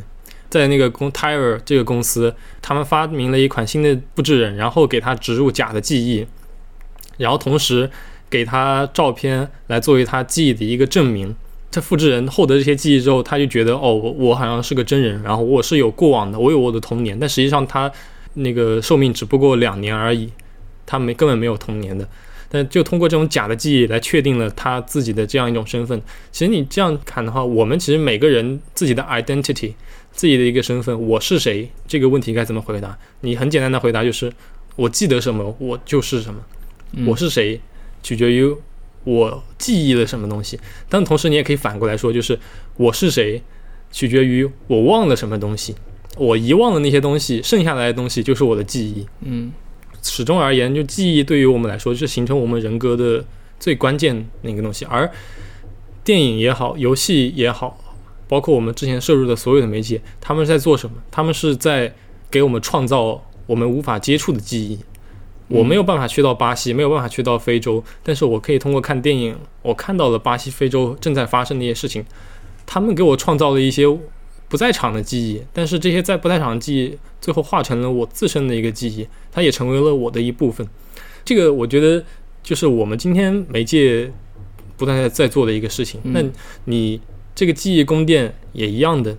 这个是 Chris Marker 的一个记忆宫殿。但你一旦进入到它这个记忆宫殿，你好好的游玩了一番之后，这些东西都将成为是你的记忆的一部分了。对，就你刚才讲到这个点，其实我我觉得还很有感触，包括照片啊，包括游戏，包括电影，它都是一种记忆的一种外化的装置，可能就像是就是斯蒂格勒谈的，它是一种记忆的一种外在化，第三尺寸了，，第三尺寸。那我们是通过这些和这些外在化的东西，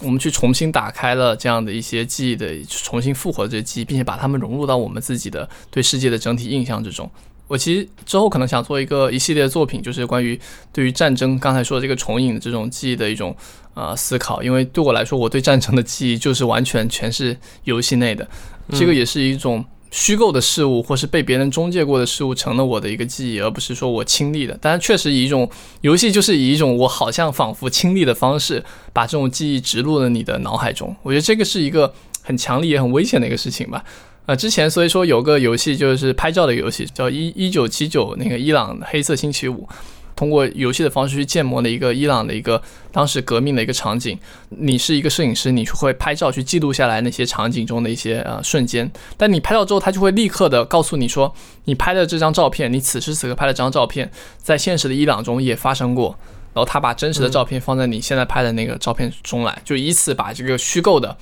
记忆和你真实的一种历史中发生的记忆做一个互动，就既保留这种游戏的这种进入的这种具身的一个效果，又同时又起到的一种呃真实档案的一种呃活化的一个作用。我觉得这点是非常妙的。我补充一点，目前而言，电影是最直接的一个方式，对对于我们来接触战争，你可以直接去看到。啊，你如果通过文字的话，你是通过一种符号的转换，能指所指的转换，想象出来的一个战场的画面。游戏也是一样的，它有一个转换的东西在里面，而电影它目前来说是最直接的，冲击力最大的。比如说有部电影叫那个《自己去看》，当你直面那种战场上那种呃血肉模糊的那种画面的时候，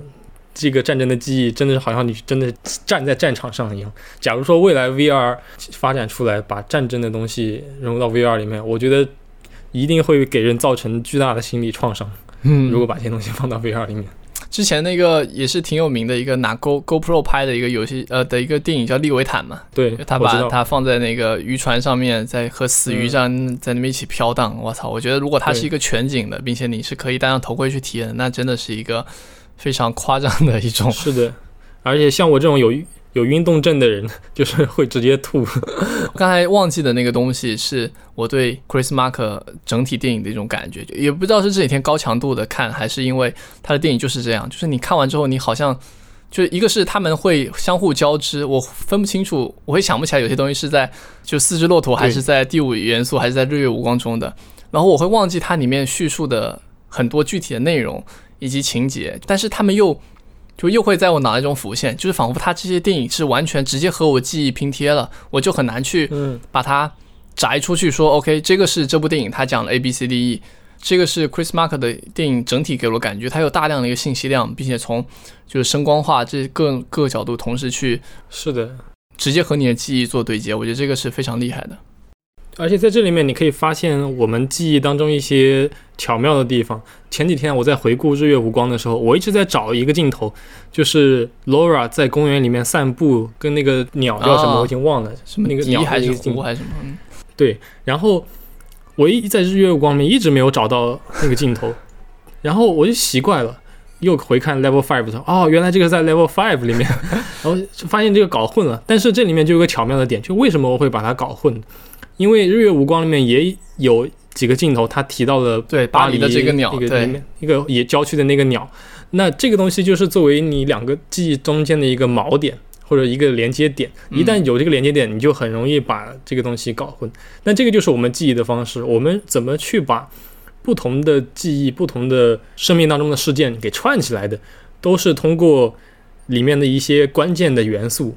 构成了不同记忆之间的这种相似性，我们是通过相似性去记忆的，而不是通过逻辑，嗯，不是通过理性。对。其实我们整体都在聊这个媒介，我们从一开始到后面聊的非常多。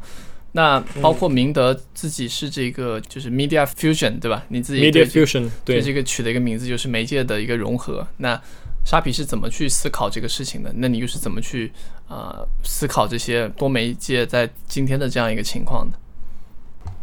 首先就是我一开始也说了，我不太喜欢学院里面那种学科分明的研究环境。嗯为什么出来？因为我个人认为学科它不应该这么被割裂开来去研究的。嗯我是习惯于，比如说绘画、摄影、电影、游戏，我都玩，我也画画，然后我也做音乐，然后我也写东西。我觉得这些媒介都不都不是单一的，它都是可以融合在一起做的。如果我的内容适合某种表达方式，比如说就适合声音，那我就完全去做音乐就好了，我就不用去搞电影、搞呃写东西。如果是只写东西就可以了，那我就写东西。我就觉得自己多几条腿吧。Media fusion 也是一样的，就是我们去理解单一的知识，我们可以把单一的知识放到不同的媒介当中去看，然后你会获得一个对这个东西更丰富的理解。嗯，我觉得今天很多狭隘的偏见，比如说很多艺术评论家或者电影批评家，他们去理解电影这个东西的时候，或者理解他们自己所对口的那个东西，往往会陷入到一个狭隘的瓶颈当中。他们只从自己的这个呃媒介角度去出发，电影就应该怎样，电影好，这个电影好在哪里，坏在哪里，或怎样？我们可不可以把这个自己的身份换一个角色去看这个东西？其实所谓的 media fusion。那就是换个角度去看，最后你得到的一个东西是什么呢？所谓的 fusion 就是你铸成的，你最后是把它铸成一个东西的，它是一个你自己的东西，你要获得一个你自己的东西，这是你的独特性所在吧？所以这个东西是游戏吗？我对我来说，我觉得游戏是一个非常非常好的载体，因为它一开始我对游戏感兴趣，就是因为它是一个好大的袋子。电影是一个大的袋子，它用一个麻袋把什么绘画、文学、音乐这些全部都装进去了。然后电游戏对我来说是一个更大的麻袋，它把电影给装进去了。但是我会在想，有没有一个比游戏更大的麻袋呢？其实没有了，真的。嗯比游戏更大的麻袋就是我自己的人生了。嗯就就是我的人生了。那我的人生也可以跟他说，它就是一场巨大的游戏，它把所有的东西都给装进去了。我觉得这个游戏媒介走到这里的话，差不多就是嗯呃走到最后了。那它是一个非常适合，但是不代表说我们就不要单独去看文学了，不要单独去搞音乐了，我们就看看游戏就好了。其实每个艺术它都在自己的道路上，还是在不断的发展着，不断的在走着。而游戏呢，它就像是一个 Unity 或者说是一个那虚幻引擎，它把所有的东西给它揉在里面去。嗯，对。其实你刚才说这一点，我有特别多想要回应的。一个是你刚才前面说批判那些 评论者或是一些学院的研究者嘛，就你之前在那个 Chris Marker 谈绘画摄影，就你之前留下了一段话，然后，那段话好像是来自一个对 Chris Marker 的一个专注的一个研究，是吧？嗯，对他那个专注研究叫做 Memory of the Future，未来之记忆啊。对对，然后我我我就把那段话翻译了，我觉得特别有启发。就是他是这样说的：像威廉克莱因这样的人的问题是啊，就我们倾向于把他们切成碎片，并把每一块都留给专家。一部电影给影评人，一张照片给摄影专家，一幅画给艺术评论家，一一本素描书给任何人。但真正有趣的现象是这些表达形式的整体性，它们之间秘密的、明显的这些对应关系，它们的相互依赖。画家并没有真的转向摄影，然后转向电影，他从一个单一的关注点出发，那就是观察和交流，就是叫 seeing and communication 啊，然后并且通过所有的媒体来调制它，就是 modulate，呃，也用了一个有点像合成器里的这种调制的一个一一种表述。我觉得这个就非常像，就是说核心的是那个 idea 或创作的东西，它在媒介之中，它们是一种互相交织、相互强化和共振的关系，就是它不是一个那么简单的说，它就是一个从绘画到电影到美游戏的这样一个转向，就从来不是一个这么简单的一个事情。所以你后面讲的这个嗯游戏和其他媒介的一个东西，也是我在思考的事情。就是我现在会取消掉很多那种，就是我觉得一种玩家向的思考。就游戏是第九艺术，对吧？游戏是游戏是一个特别特别大、特别特别牛逼的一个事情。因为在我看来，我觉得它就是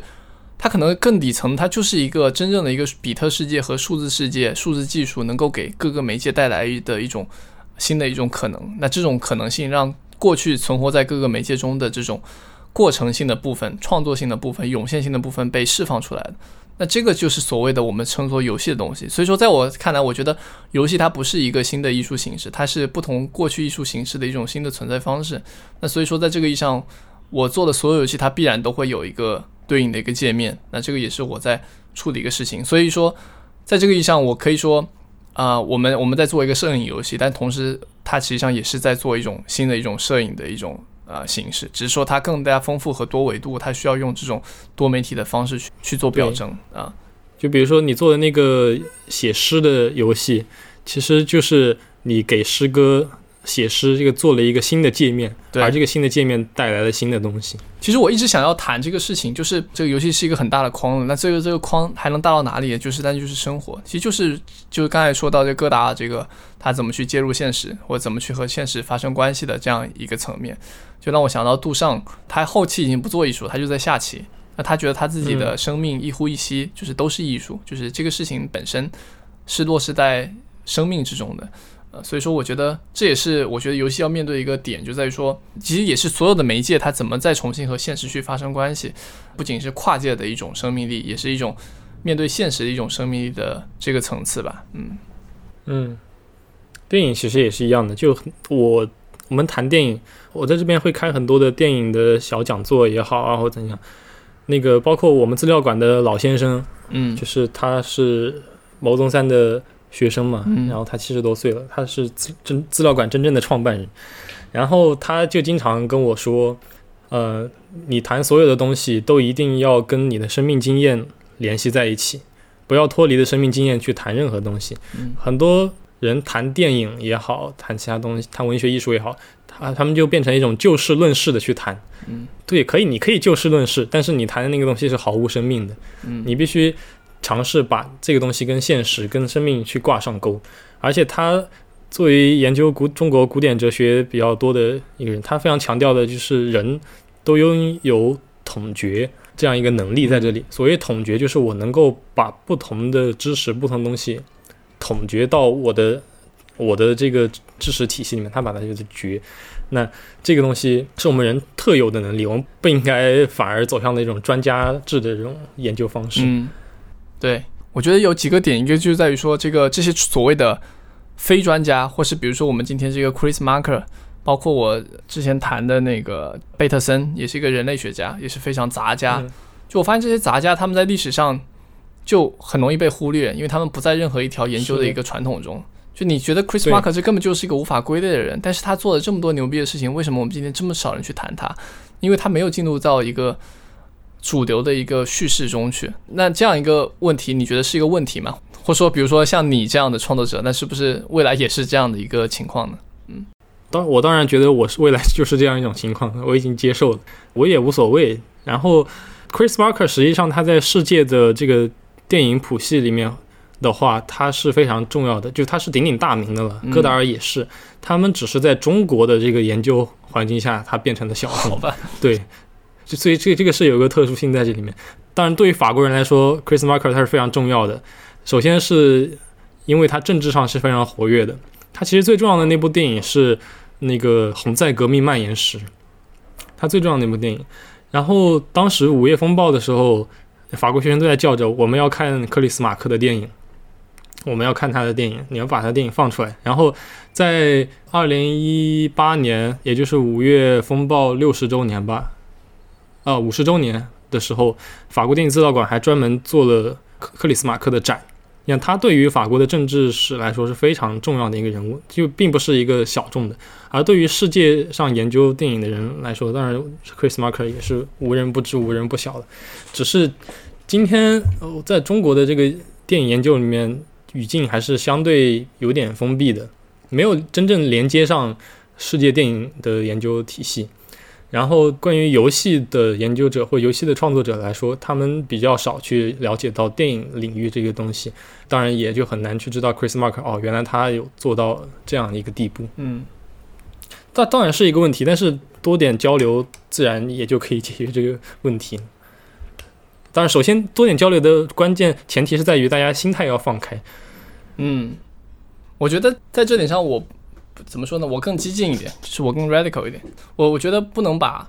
克里斯马克类似这些东西，因为他们现在被归为叫实验电影，对吧？很多人把它谈小小众对对电影，包括独立电影，对吧？这就好像想到独立游戏，所以我特别反对的一个说法就是不要把独立游戏，不要把实验游戏叫实验游戏，因为你一定叫实验游戏的话，它就被边缘化，它就被对象化，就告诉你说这个不是主流，它是小众，但是有可能它可以有更大的一个力量，对吧？但是这些创作者他们又很容易把自己说哦，我就是很独特，我就是小众，所以说自己好像也甘于这样一个边缘化的一种视角吧。这个的话，就是创作者本身你没有办法去改变很多东西，这个东西它是一个业界的话语体系，那它是由那些专家评审们、专家分类们去完成的一个东西，所以要改变的是那个学院或者专家的话语体系，你才能改变这样整个的环境。对我的意思就是说，我们能够在这个过程中，是不是能够去做点什么，就是偷鸡摸狗的事情？当然，我们现在就在偷鸡摸狗我，们现在就在偷鸡摸狗啊！嗯罗尔坚也经常经常在偷鸡摸狗。对我们自己把这些东西讲出来就已经已经蛮好的了，但我们也只能尽我们自己那份力。对，就是我一直是觉得，就是我们自己肯定能做到的事情是不多的。我们不做，历史上也会有其他，之后也会有其他人在做。但是我们做的这个事情本身，就是我们在关注的这个事情本身是重要的，嗯在这点上还是不能太妄自菲薄的。然后我想问一下，就是说，因为我是一个多媒体创作者嘛，做我们现在做播客，我们写文字，做嗯我做游戏，我是感觉说，我们今天的一个创作者，一个是都需要一些一定的多媒体能力，就是你很难去单独的去完全去做一个我就是写书，就我我就是拍视频的这样一个呃人，这个是第一点。但我有个担忧，就是说，随着这个媒体越来越丰富，但它本身也会越来越有一种脆弱性。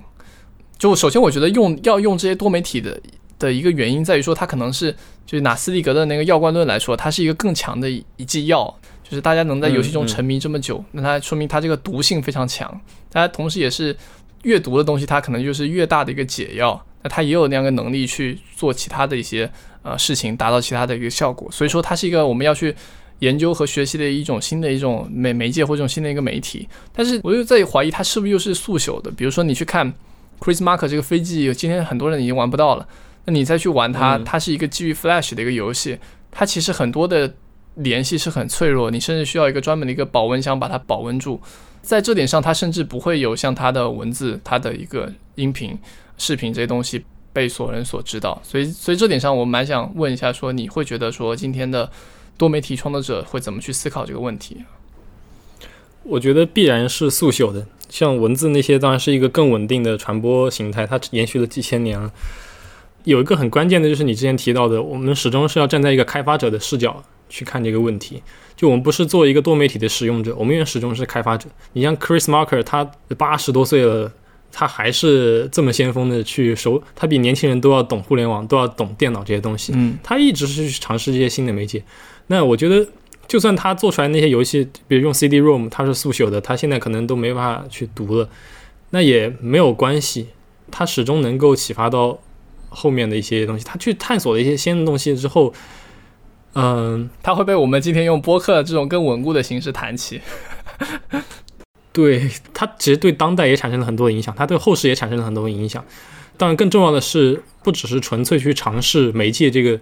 东西，它不只是一个媒介玩家，它其实是一个历史玩家。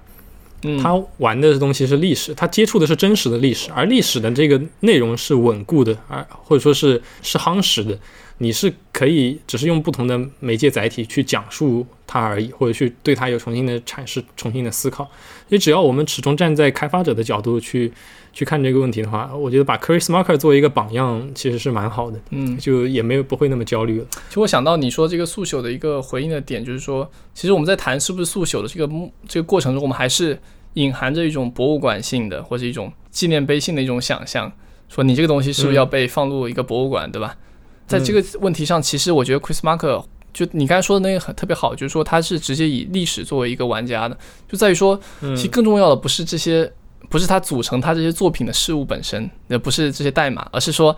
而是说这些代码他给人打开过的那些东西，他曾释放过的那些事物。就是这些作品，它只是一个座驾。这些座驾之后，它打为人打开的新的可能性，这些它已经在历史的长河之中留下了，并且在蔓延了。这些东西是真的重要的，不是说你要把这个东西放到博物馆，被人反复的提提及，被人保存，再到到了未来啊，这个东西才能怎么样？这个其实有个朋友之前问过我，就是他觉得，他就问你电子游戏是不是速朽的？在这个角度上，我回答的是不是，甚至游戏可能相对来说是永恒的，因为你看世界上第一副围棋早就已经消失了，对吧？但是我们还是有不断的有新的人去去重新的造造它，它的那样一个形式实际上是一种是一种抽象，并且可以脱离于这个实体本身的一个事物的，我觉得，嗯。所以就像是那个德勒兹说的，你只要创造的东西，那个是一个 singularity，是一个奇异点，嗯，那你这个东西就可以通过不断的重复、不断的变体，得到一种得到一种永生。那那围棋这个玩法，它就是一个 singularity，它是一个起点。然后我们如果今天要探索游戏也好，我觉得电影也好，都其实最重要的点就是我们要探索那个 singularity 到底是什么。有的人他。开发出来就马里奥这种这种核心玩法，有的人能开发出魂类游戏这种核心玩法，那他们都是一种 singularity，之后都会有不断的变体出现，嗯，所以它不肯定不是速朽的。我这这里面确实有两股力量在交叠，就是说很多奉为圭臬的、奉为一些至尊的一些大家，他们可能是活在历史叙述中嘛，他们本身的作品可能没有那么的牛逼，或者本身作品没有那么的伟大。就像在飞机就是 Chris Mark 那个游戏中，他更喜欢于一个人。而不是丢了，更喜欢于一个人，而不是提香还是波提切利，我忘了。嗯，但是就这点还蛮惭愧的，就我真的不记得他想提的那个被历史叙述所遗忘掉的的那个人到底是谁。但是，但是你能感觉到他是想再去不断的去重新发掘一些被被历史中遗失的一些东西。那我们只能这样想说，就像我们今天发掘这个 Chris Mark 的这些东西给这个简中的一个圈子一样，那是不是？好的东西，它就它一定会被人反复的发掘和反复的创造出来。就算不是以你的名字，但是那些不好的东西，可能总是会倾向于破败。只需要它失去了一个受众的一种真实反馈，或者说失去了这个场域本身运作的规则的话，所以相当于是我们现在在创作的东西，永远是面向未来的，的有一种档案心态在里面，面向未来，然后在未来会被火化，因为所有东西肯定都会是。呃，都会死去的，都会朽，没有办法。但我还是想说，就真正速朽的那些东西是那些复制品或者重复的变体，不朽的是那种 singularity，是那种奇异点。所以重要的还是去探索那个奇异点在在到底在哪里。其实我们最后谈到的那个点，就是我觉得这作为我们最后的一个问题，就是说。你自己是一个档案管理员，我上次有问过你说你是不是一个创作者，你但是你可能一部分会把自己看作是一个档案加社群，包括为档案做活化的这样的一个啊身份。然后我们当时也有谈到这个档案的一个热证，这个是一个德里达提的一个概念吧，就是说好像我们有些人他们会不断的想要保留下来一些更多的东西，然后就好像啊希望能把所有东西都都保留下来。所以说他说这个档案之恶里面这个 fever。这个 Archive Fever 这个 Fever 里面本身有一种参与的热情，也有一种对于疾病的隐喻，就是希望占有这些档案。因为我是历史学出身嘛，当时老师谈到什么杉山证明，就是蒙原史的研究专家，他就说世界上最好的研究的蒙原史的一个东西，就是在杉山证明的办公室或他的工作室里，因为那里面有最全的一个史料。而很多这些我也能听到一些小道消息，就是他们会为一些很多的史料的这种归属而争来争去。那你会怎么去思考自己作为一个呃档案管理者或是一个创作者，这两面有没有冲突？看那个瓦尔达，就是很稀少的，他去拜访的 Chris Marker 那个纪录片里面，有个很有趣的对话，就是那个瓦尔达就是拍那个 Chris Marker 的那个工作室，就乱七八糟的，什不叫乱七八糟，就是说什么东西都有，大量的素材，大量的书，大量的各种满地堆着各种的电线、多媒体的东西，还有那些背后的电线，哇，他就说。就瓦尔达就很很很可很很有趣的就说哇，这个就是你们看到那些作品之后那些杂乱无章的那种缠绕的这种电线一大堆的线条，然后那个马可就说你这样会让我蒙羞的，呃，那个瓦尔达也特别有趣，他就说不会的，就是这些是就是 magnificent 那个 chaos 是那种是那种非常优美和伟大的，或是是非常令人震撼的一种混乱。就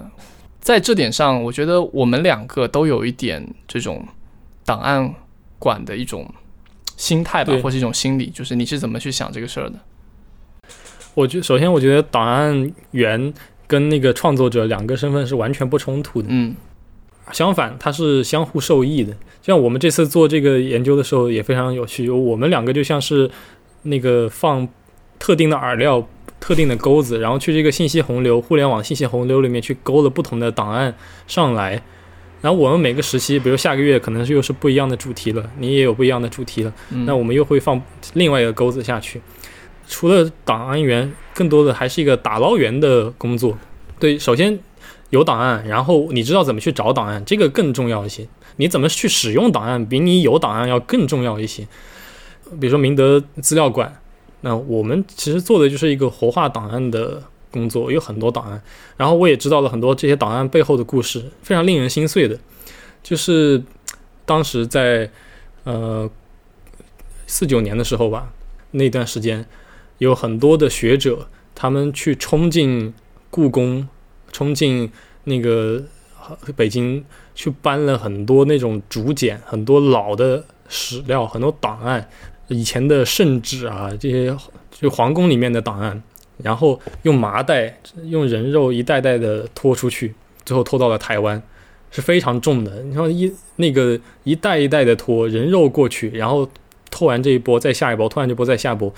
没有工人的，而且那时候的条件是非常恶劣的，就是没有也没有什么钱，然后那个生存状况也不是很好。但是他们就把这些东西搞到了台湾之后，真的把这些东西保存的非常好，然后梳理的非常好。你会发现这些档案。得以保存的背后都是血与肉的故事，嗯，不是那么简单的故事。当时我听完这个故事，我真的非常感动。你想，他们为什么这么执着，这么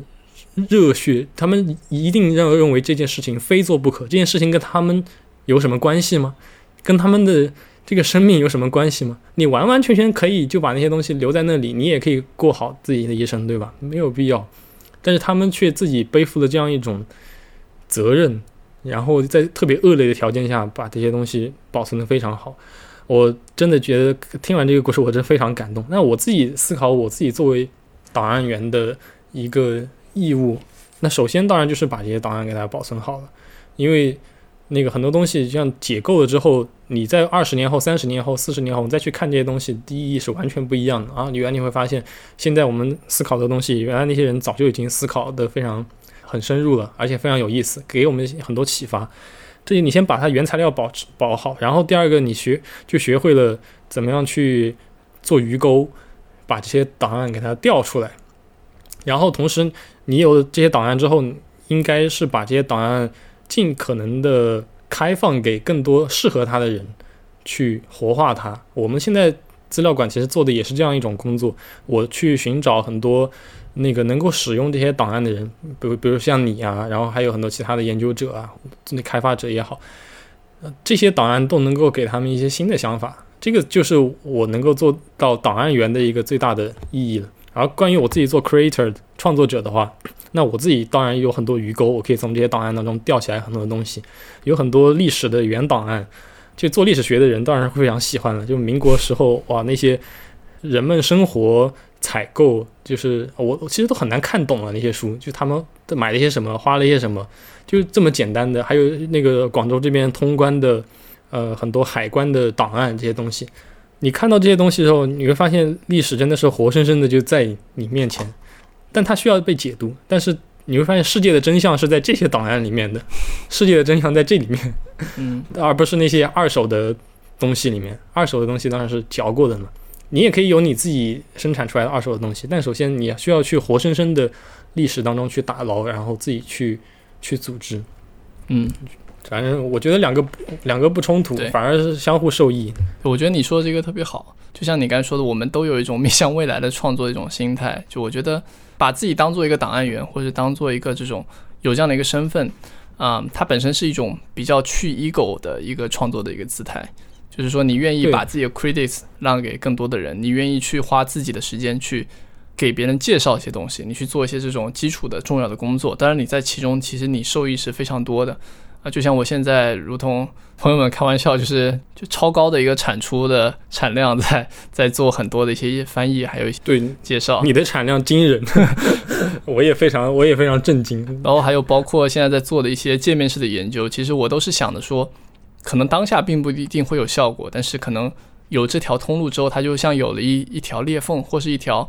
啊，一条管道吧。那有些人后面人就可以在这块面能走得更加通畅，并且能够看到说看到对岸的一个样子。所以我也会，我发现我自己在开始越来越做更多档案的东西。比如说我前段时间翻译的那个艺术团体 Tale of Tales，它的两篇文章，那两篇文章其实他们服务器全部都挂掉了。然后包括还有一三年我准备再翻的一篇文章也已经挂掉了。都是我去那个我在朋友帮助下去那个 Web Archive 里面去翻他们过去的那个页面曾经在的一个地方，然后我再重新给它译出来，然后再去给它做，给它做一个更漂亮的一个更 fancy 的一个包装和对它的一个详细的一个介绍和理解。然后你现在在 Google 上面去查这个这个东西，这个是比如 Manifesto，你都能查到我的那部分的我的封面都被跳到了最上面，就是你能感受到这种感觉。然后有些 你也会得到那些原作者他们的自己一个认可。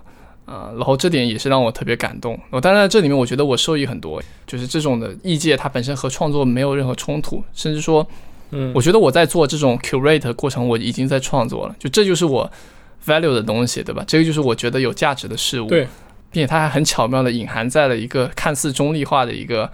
一种基本的工作上面。嗯，因为我觉得异界这个工作是非常，这可能也是涉及到我前面说的稍微激进一点这些想法，因为我觉得异界这个工作是底层性的，就是。它是某种意义上是有一定的就是话语权和政治性在里面的，就是我是做译界的，对吧？我做这篇翻译，那相对来说，我和这个文本打交道时间，那那是会有更紧密、更密切的一个过程，对吧？觉得这样的一个话语权不能完全的交给学术圈，对，随着这点上，可能也是我做译界的一个啊动力所在吧。就是我觉得我们要自己去更接近的去掌握一些这种理解的一种呃可能性吧。包括我在做游戏预告片的一个搬运，很多预告片他们包包括那个对 Chris Mark 的这些的搬运，我觉得这些都是一些长期有价值的事物，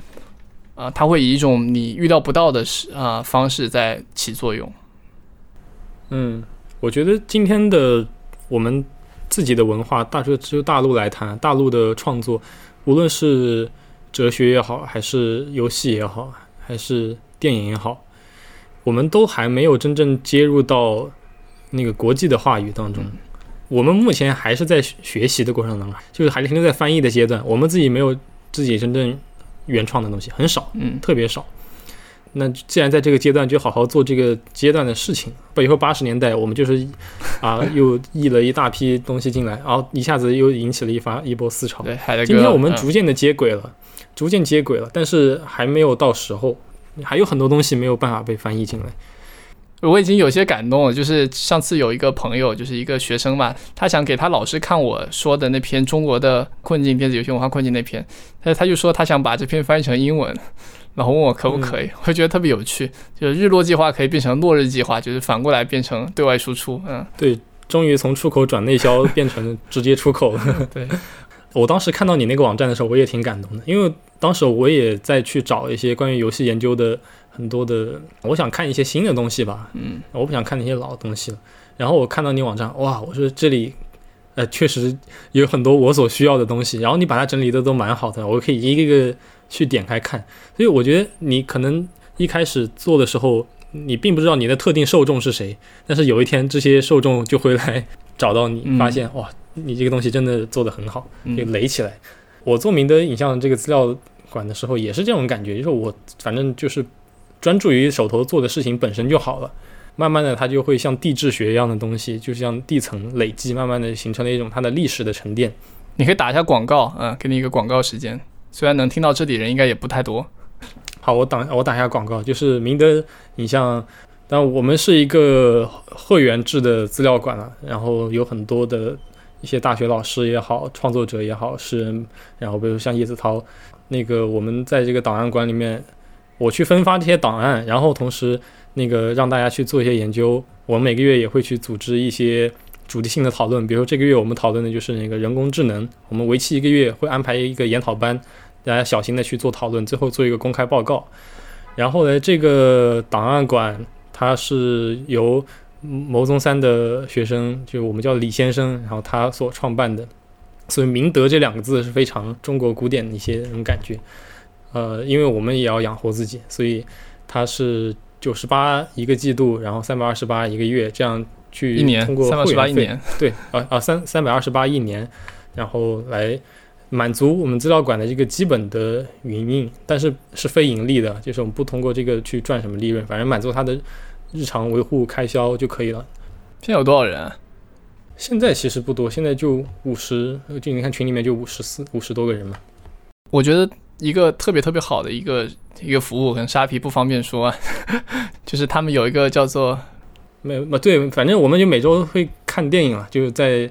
那个线上组织看电影，然后这些电影我们资料馆里面有很多的碟，就基本上几万张碟都都在这里面。嗯然后我会每周选我觉得呃值得一看的片子，我会比较谨慎的去挑这些片，然后去给大家去放。我们自己建了一个服务器，然后自己有自己的线上的观影平台。有观影和那个图书馆都可以在里面查到很有很多资料。对我也是觉得被这个每周影院有点被这个所打动，因为我觉得特别好，因为它它是一个带有这个沙皮狗自身 test 的一个视野的一个很特别的一个地方。嗯，对，但我也我也会兼顾就是大家对电影的一些理解，所以我不会放特别先锋的那种片子进去，因为我觉得那个是电影学生。如果你是电影学生的话，你可以完全自己都可以看到那些片了，嗯你都不用我去推荐，自己都明白。我更多的是面向那个跨界的吧，不熟悉电影的人，但是他们对电影有想要去了解，嗯那我就会放一些很好的片子上去，比如说那个《二零零一太空漫游》啊，就这周这个月我们看的《银翼杀手》啊这些东西，然后同时也会很多纪录片了，呃，其实有很多纪录片大家都不知道的，比如说我会放一些越南或者柬埔寨的一些纪录片，让大家去了解一下非自己国土会在发生的一些事情。嗯。上次说你想和妹子做一个游戏，还是做一个什么女朋友的游戏？那啊是怎么回事？就哎呀，这个真是因为我要结婚了嘛，然后你不想结婚，你就找了一个借口。没有没有没有，就一没有我我要结婚了，但是我想要说跟我女朋友一起做一个我们两个的游戏。做完就结婚是吧？对我我希望就是比如来参加婚礼的人，他们能够在婚礼上玩到那个游戏，嗯哪怕比如说十分钟的一个小游戏。这个游戏就是我跟他各自人生的故事，比如他是双角色的，然后你可以选他或者选我，然后我们各自你会经历不同的故事，见到不同的人。我会把我的朋友们都做到那个游戏里面去，嗯有些互动，然后到最后就走到了一起之后，我们又继续我们的故事走下去。反正就是想做一个游戏吧。我之前因为我是拍片的，所以我也有想过我要不要通过纪录片的方式去做这个东西。但是我后来我想，那我不如去做，我还是想去做一个游戏，然后把做游戏这个过程拍一个纪录片，这不也是挺好的吗？嗯 所以，但是现在正在，我就从完全从零开始，然后学 Unity 啊，学那个像素化那些东西，哦，真的挺复杂的。然后我这个月的进度最近搁置了是吧？倒也没有搁，完全搁置，但是就是进度真的非常缓慢我。上次不是给你推荐的那个 Petersy 嘛，半个小时就能做完，大大加速了你的结婚速度。是的，是的，明天就可以结婚了，但是那个。那个那个东西机制我学会了，但是哦呃哦，你说那个哦，你说那个那个像素就最简单的那个个像素的那个工具，比哎呀，呃，那个我还我还要再研究一下，我要看能不能满足我的 戳破了你的小心思。对，行，好呀，那这个就是我们今天的一个呃讨论和交流，我觉得特别好。那感谢沙皮，那大家有兴趣也可以去明德影像去体验一下，我自己觉得是特别好的一个社区。沙皮也是一个很好的人，那嗯期待我们可以下次再再做交流。好的，谢谢叶子涛，好，那就先这样，就先这样拜拜。好，拜拜。